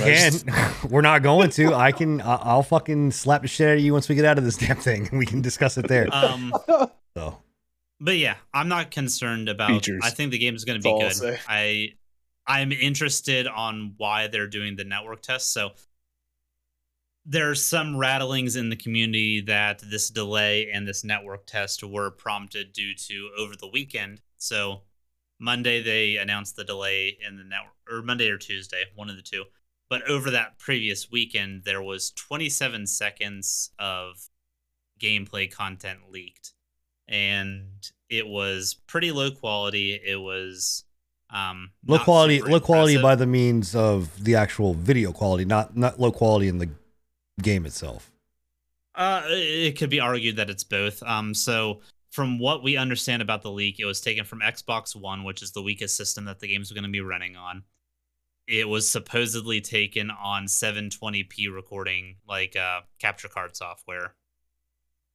It was supposedly, there's something else about it that I can't remember. And then also the leak was posted onto Twitter, so you had Twitter compression. So the worst of the worst of the worst. Everything, yes. Yeah. So, and people were taking this as, oh, the game's a big pile of shit. They're delaying it because people are calling them out on. It was supposedly a 3-month-old version of the build. To pull the Battlefield, got it. What is it with games and 3-month-old patches, man? Like, do they not have newer patches? I don't know, really, but that 3 months out from release, they're just like, fuck it, we don't need to develop that shit anymore.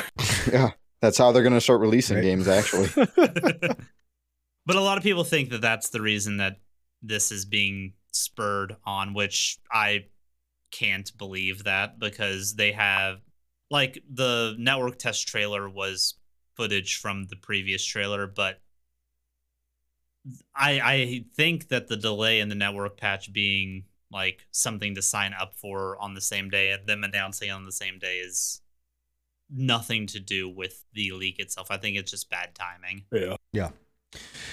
But the leak did show that the jump button works. That's good. Yeah. I heard about that. Good. So cool. All right. Last two things, questions, and then we're going to get on the outro, because if I'm not, I'm going to literally piss myself. So, Resident Evil 4 VR releases tomorrow on Quest 2. If anybody wants to play that, you can go download that on Quest 2. I love Resident Evil 4. I need VR to play it. Yep. I have Resident Evil 4 on everything. It's a great game. It has been built from the ground up for VR. So, reworked for VR on that. Yeah, I was about to say reworked for VR. It hasn't been built from the ground up. The way that they described it, it was built from the ground up for it. So that's their words, not mine. Resident Evil 4 VR. VR, yeah. This one is pretty big, but I'm not going to spend too much time. Unless you guys want to talk about it, then I'm going to go pee and you guys can talk about this. But every single PS3 game is now playable on PC via an emulation. I'm kind of stoked. Cool, go talk about it. I can go pee. I am actually kind of stoked about this. Just for the simple fact that, like, PlayStation 3 was actually a decent time for PlayStation, and they had a lot 100%. Of really good games. That these games potentially digital specifically could have been lost in the future. I know there was a big scare about that earlier too. Yeah, there's a huge scare, and that saves them. You know, this is huge. I mean, God, there's so many digital games I loved on the PS3. Oh yeah, you had games like Souls, the Soulsborne games, the Dark Souls games, the Bloodborne. You had a bunch of games that would not at the moment be accessible, other than I think Dark Souls is actually on PC now, but Dark Souls is always it was Demon Souls that was the one I was thinking of. Yeah, Demon Souls and Dark Souls were the two that I was like, okay, I'm not a Dark Souls fan. Like I don't play those types of games. They piss me off. I hate them. I hate them with a passion. But I do want to play Bloodborne. Yeah. But I mean, this just gives so many good titles that were Sony exclusives too. You know, like the Infamous. And for people that don't know what they're talking about, the PS3 had a big digital library that was not. It at this point has not been ported to either the PS4 or the PS5 for whatever reason. There's no way to access PS3 games on those consoles, and also the PS3s being what they are, the motherboards, just like any computer motherboard, have a CMOS battery, and if those CMOS batteries go out, you can replace it, but it's going to, like, you're still not going to be able to ping to the servers, so your digital copies were basically bricked at that point. That's crazy, man. Didn't know that. Yeah, wow. So but yeah, you had a lot of really good games, like you said, Infamous, Metal Gear Solid 4. Yeah. You had Last of Us 2. Never going to play that game, but The Last of Us 1, I do actually want to play that. The Last of Us 1 is a good time, I will say. Yeah, so many. There's one Uncharted games. Oh yeah, Uncharted. I was going to bring up. Movies coming out too, I think, or well, yeah, it's been Tom Holland in it. Yeah, Tom Holland. Holland. Yep. Spider-Man. Dude, there was this indie game that I loved that I'm so excited to play, Dead Nation. Don't know if anyone played it. I heard about that. Play that on PC. I haven't ever played it. You can play it on Steam. Dead Nation? No, it's not on Steam. Yes, you can. I've checked. Go look. It's on Steam. But we're just gonna. We do it live. Yeah, we're gonna wait. Yes, we're gonna wait. Nope, not on Steam. Bro, I have it in my Steam library. It's not on Steam. Persona 5 is another one that I the Persona franchise in general. I wanted to play it. I never played Persona. Though Persona, the new one at least, I think is out on PC, right? I don't think that they've ported the new one. I think, right? Yeah, but not the old one. You're probably thinking about a different dead game. I don't know what you're thinking about, but it's not Dead Nation, man. Anyway. Top down zombie shooter. Yeah, Dead Nation, top down. I know what game you're talking about. I have it in my Steam library. I will look it up. I'm gonna look in your Steam library. Don't you take the time to do whatever you want to do. Guys, if we don't have any questions, that wraps up the show. Hell yeah! I'm giving you guys. We did have one question from Sigma, but you know I don't know if you want to answer. Go ahead. What is it? Let me see. Where was it? Bear we got time. Bro. I mean, we're technically we're 13 minutes short. So giving you guys 13 minutes. Sigma, this is a very important question. So I want you guys to think about this. Sigma says, have y'all heard of the Final Fantasy XIV's free trial that lets you play from level 1 to 60 and includes critically acclaimed expansion, Heaven's Sword? Hashtag not an ad, by the way. Yeah. Hashtag not an ad, but I do highly recommend y'all do that. Yeah. You don't have it in your Steam library. You don't. It's not there. Bro, I'm telling you, Dead Nation is in my fucking Steam library. Anyway. Enigma's going to teach me how to properly do dungeons. He's going to be... Did you transfer over? Yeah, I'm transferred over. Nice, boo. Nice. Yeah, so we're going to lose Enigma here soon to Endwalker. Sure. November 4th, because this show... Let's see, hold on. November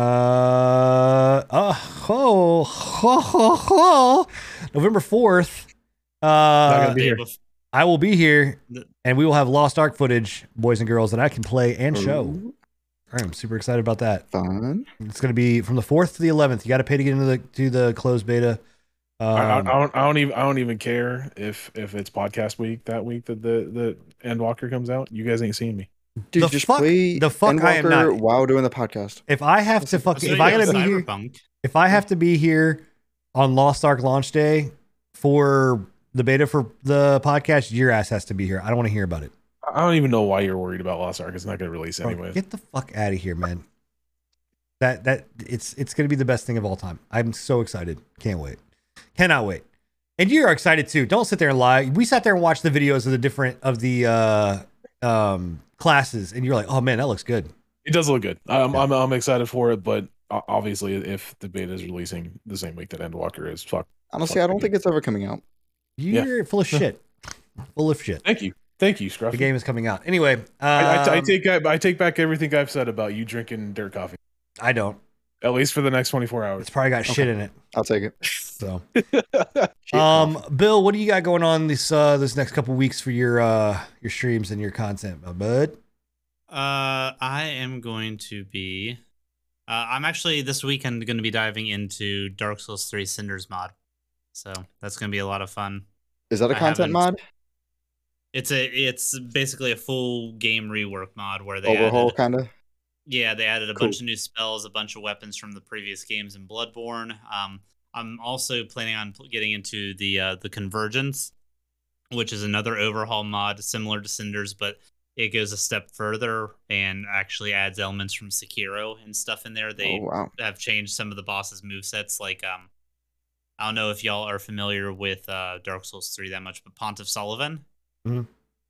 He has his phase 1 where he does his normal stuff, and then in phase 2 when he would usually summon the clone, he pulls out a spear and basically gets Sword Saint Ishin from the end of Sekiro's moveset. Nice. Interesting.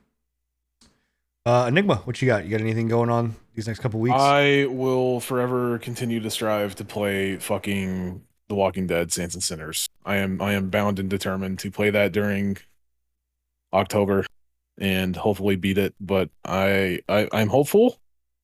It's probably not going to happen, unfortunately. Yeah, it's rough. I do definitely want to play some more VR games. Demeo for sure. I what about just if that. League of Legends had a VR game? I'd probably play it. Dude, I'd love to have a league. I'd love to have a MOBA. There is no MOBAs that are on VR. On the Oculus, I think that'd be dope. The VR headsets. That'd be cool. I'm gonna play Siege in VR. I think that would be cool. Play Pavlov. You'd have a heart attack if you get wall banged in that. I think there is a game like Siege. It's, I don't know if I what's it called that Pavlov. One that's like really hardcore. No, well, not Onward. CS:GO. Come on, Onward. Yeah, can't you wallbang in Onward? Yeah. Well, probably, but I wouldn't compare it to CS or Rainbow Six though. Well, Onward's more. You can wallbang. So it's yeah. Rainbow Six. It's Rainbow Six. It's the most toxic thing I know of is wallbanging. Scruffy, what about you? What you got going on?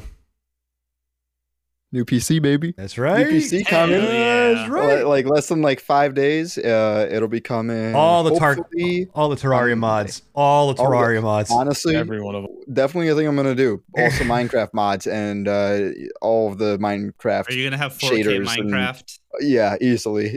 I've been waiting for that. I'm gonna laugh. I'm gonna laugh so hard. VR. No, I don't. Unfortunately. I am gonna laugh so hard if you do that and you burn your fucking brandy. Oh, I'll be so sad. Is it under warranty if I burned it because I played Minecraft? Low key, I've heard that there's actually some like decent benefits for if you have like night terrors or anything like that to like sleeping in VR in like a digital space. Like there's people that'll like sleep in their homes in Minecraft in VR. Bro, I move way too fucking much to have something like that on my face. Me too. Yeah, that's me too. That doesn't surprise me though. I know that they've made a new VR headset that's like designed for sleeping. It's like a full dive almost. I'd try that though if it's something that I can move around with. But, you don't move around with it. It like locks your head in place. Like on nope. Oh, no, absolutely no, not. I am not going to be locked in place. No. If I'm not letting my wife lock me in place in bed, I'm not letting some VR headset do it. Yeah, but I have heard that it's very comfortable. So there you go. But to Sharon, I think they also want like $699 for those. Yeah, no. But yeah, I'll be streaming a lot more, which is amazing because I'll be setting up a dual PC. And get that going, so there'll be tons of more streams from me with games that'll look beautiful, and also a little sneak peek of something that I bought specifically for this PC because I'm gonna kind of display it a little bit and soup it up. I bought my first figurine of an anime that I just finished. We have Yu Yu Hakusho, Urameshi with the spirit gun. I love it. It's actually really dope too. Like it's a very well. Like you're gonna have Yu Yu Hakusho going on in that little display in there. That was a thought of mine. I was gonna see if I could find a GIF of him shooting his spirit gun and then line it up because I think that'd be sweet. So yeah, I'm super excited. Fucking weebs, bro. Ugh, my excitement is immense. And you never made it through any of the animes, did you? I made it through two of them. I guess. Well, one, I'm gonna be real quick. I'm gonna be streaming. Stevens, you're very happy. League is taking a backseat. So New World will be up for a while. And then I'm now diving into VR streams. We've gotten everything set to the way I like it. So I can get it done. So we're gonna be doing VR stuff quite a bit. And then obviously Lost Ark's gonna be coming around the corner. I'm gonna be hitting that up pretty hot and heavy when that launches from the 4th to the 11th and then Battlefield whenever that comes out. Okay, to answer the question, yeah, I made it through Full Metal Alchemist, Brotherhood, Brotherhood? Good one. Yeah, Brotherhood. Yeah, Brotherhood. That's a good one. Not bad. I liked it. And then the other one was I never got into Van Helsing. But the other one was what's the one about the MMO? SAO. Yeah. Yeah. I didn't think you'd make it through that one. I couldn't. Yeah. Honestly, I recommended that to you, and I'm sorry. I thought it was a good show, and it is kind of a good anime for beginners, but I think your perspective on animes is actually a lot better than beginners. You probably spotted a lot of the flaws and plot points that were not so great. So yeah, I just I'm glad you like Full Metal Alchemist Brotherhood though. That's yeah, it was one, good. Though. Yeah, Full Metal Alchemist Brotherhood. I still think you should watch Trigun. Trigun over Hellsing for me. Yeah, here's the thing, guys. It's like I don't know.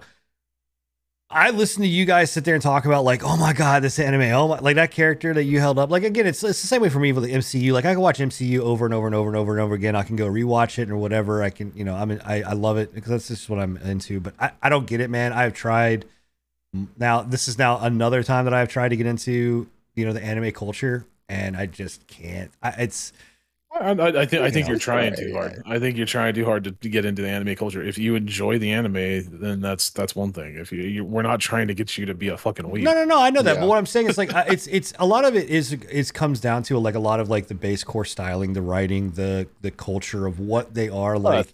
It's that's why I recommend a lot of those older ones is because the newer ones do have rather shit writing for like the SAO stuff where it's just like. And it goes it's to cliche, that it's that cliche, shitty, crappy, just no, I gotta fight for my right to be a prince. I'm like, God, get the fuck out of here, man. Nobody gives a shit, dude. You're a snobby little stuck-up asshole in a video game. And fuck off. You'll see that in a lot of animes. And like also that too, like the and I know that this is just me being like me and being a dumb American, whatever you want to call it, but like it's like the underlining tones of like. And I guess I look at it as shit writing because I'm like, you are purposely leaving plot holes in places where there should be fucking things filled, but I know what you're wanting me to do. Like you're wanting me to see beyond like the thing and like put in my own like feelings and emotions and put stuff together. And I'm like, no. I go to watch a movie so I can watch it from start to finish and get everything there. Like even Inception, I'm cool with at the very end being like, was the man asleep or was he not asleep? Was he in a dream or not in a dream? Like, that's fine. Wow. But this is like stuff where it's like, again, watching SAO, and it's like 1 minute the dude is like fucking holier than thou, righteous, and then the next episode he's a complete dickhead, and it's like, why are you like the way you are? You know what I mean? Like it's the holy ones are always the dickheads. You'll find out. Anyways, yeah, sorry. Has a lot to do with gaming. Let's wrap up real quick. Yeah, we can go talk about this after the show if you guys want to talk about this. But in any case, guys, episode 46 is in the bags. Thank you guys for being here and hanging out. As always, we love all the people that come by and hang out in our chats. Most of them. Oh, love. Okay. Love. But yeah, we love all of you guys that are coming and girls that come out and hang out in our chat and chill here. We do this live now every other Thursday at 10:30 Eastern. But and if you can't make it live, like I said, you know, go and check us out on the interwebs, whether it's Spotify or you know Google or wherever. Anchor.fm/prepatchpodcast. We make it easy. You can go there. Over eight listening locations for you to enjoy. And follow us on Instagram and TikTok now too. Hell yeah, we're on TikTok. We're on TikTok. I'm out. I'm done. I'm off. A lot of views on TikTok too. I'm off this show. I'm done. Yeah, find yourself a new fucking person. I'm out.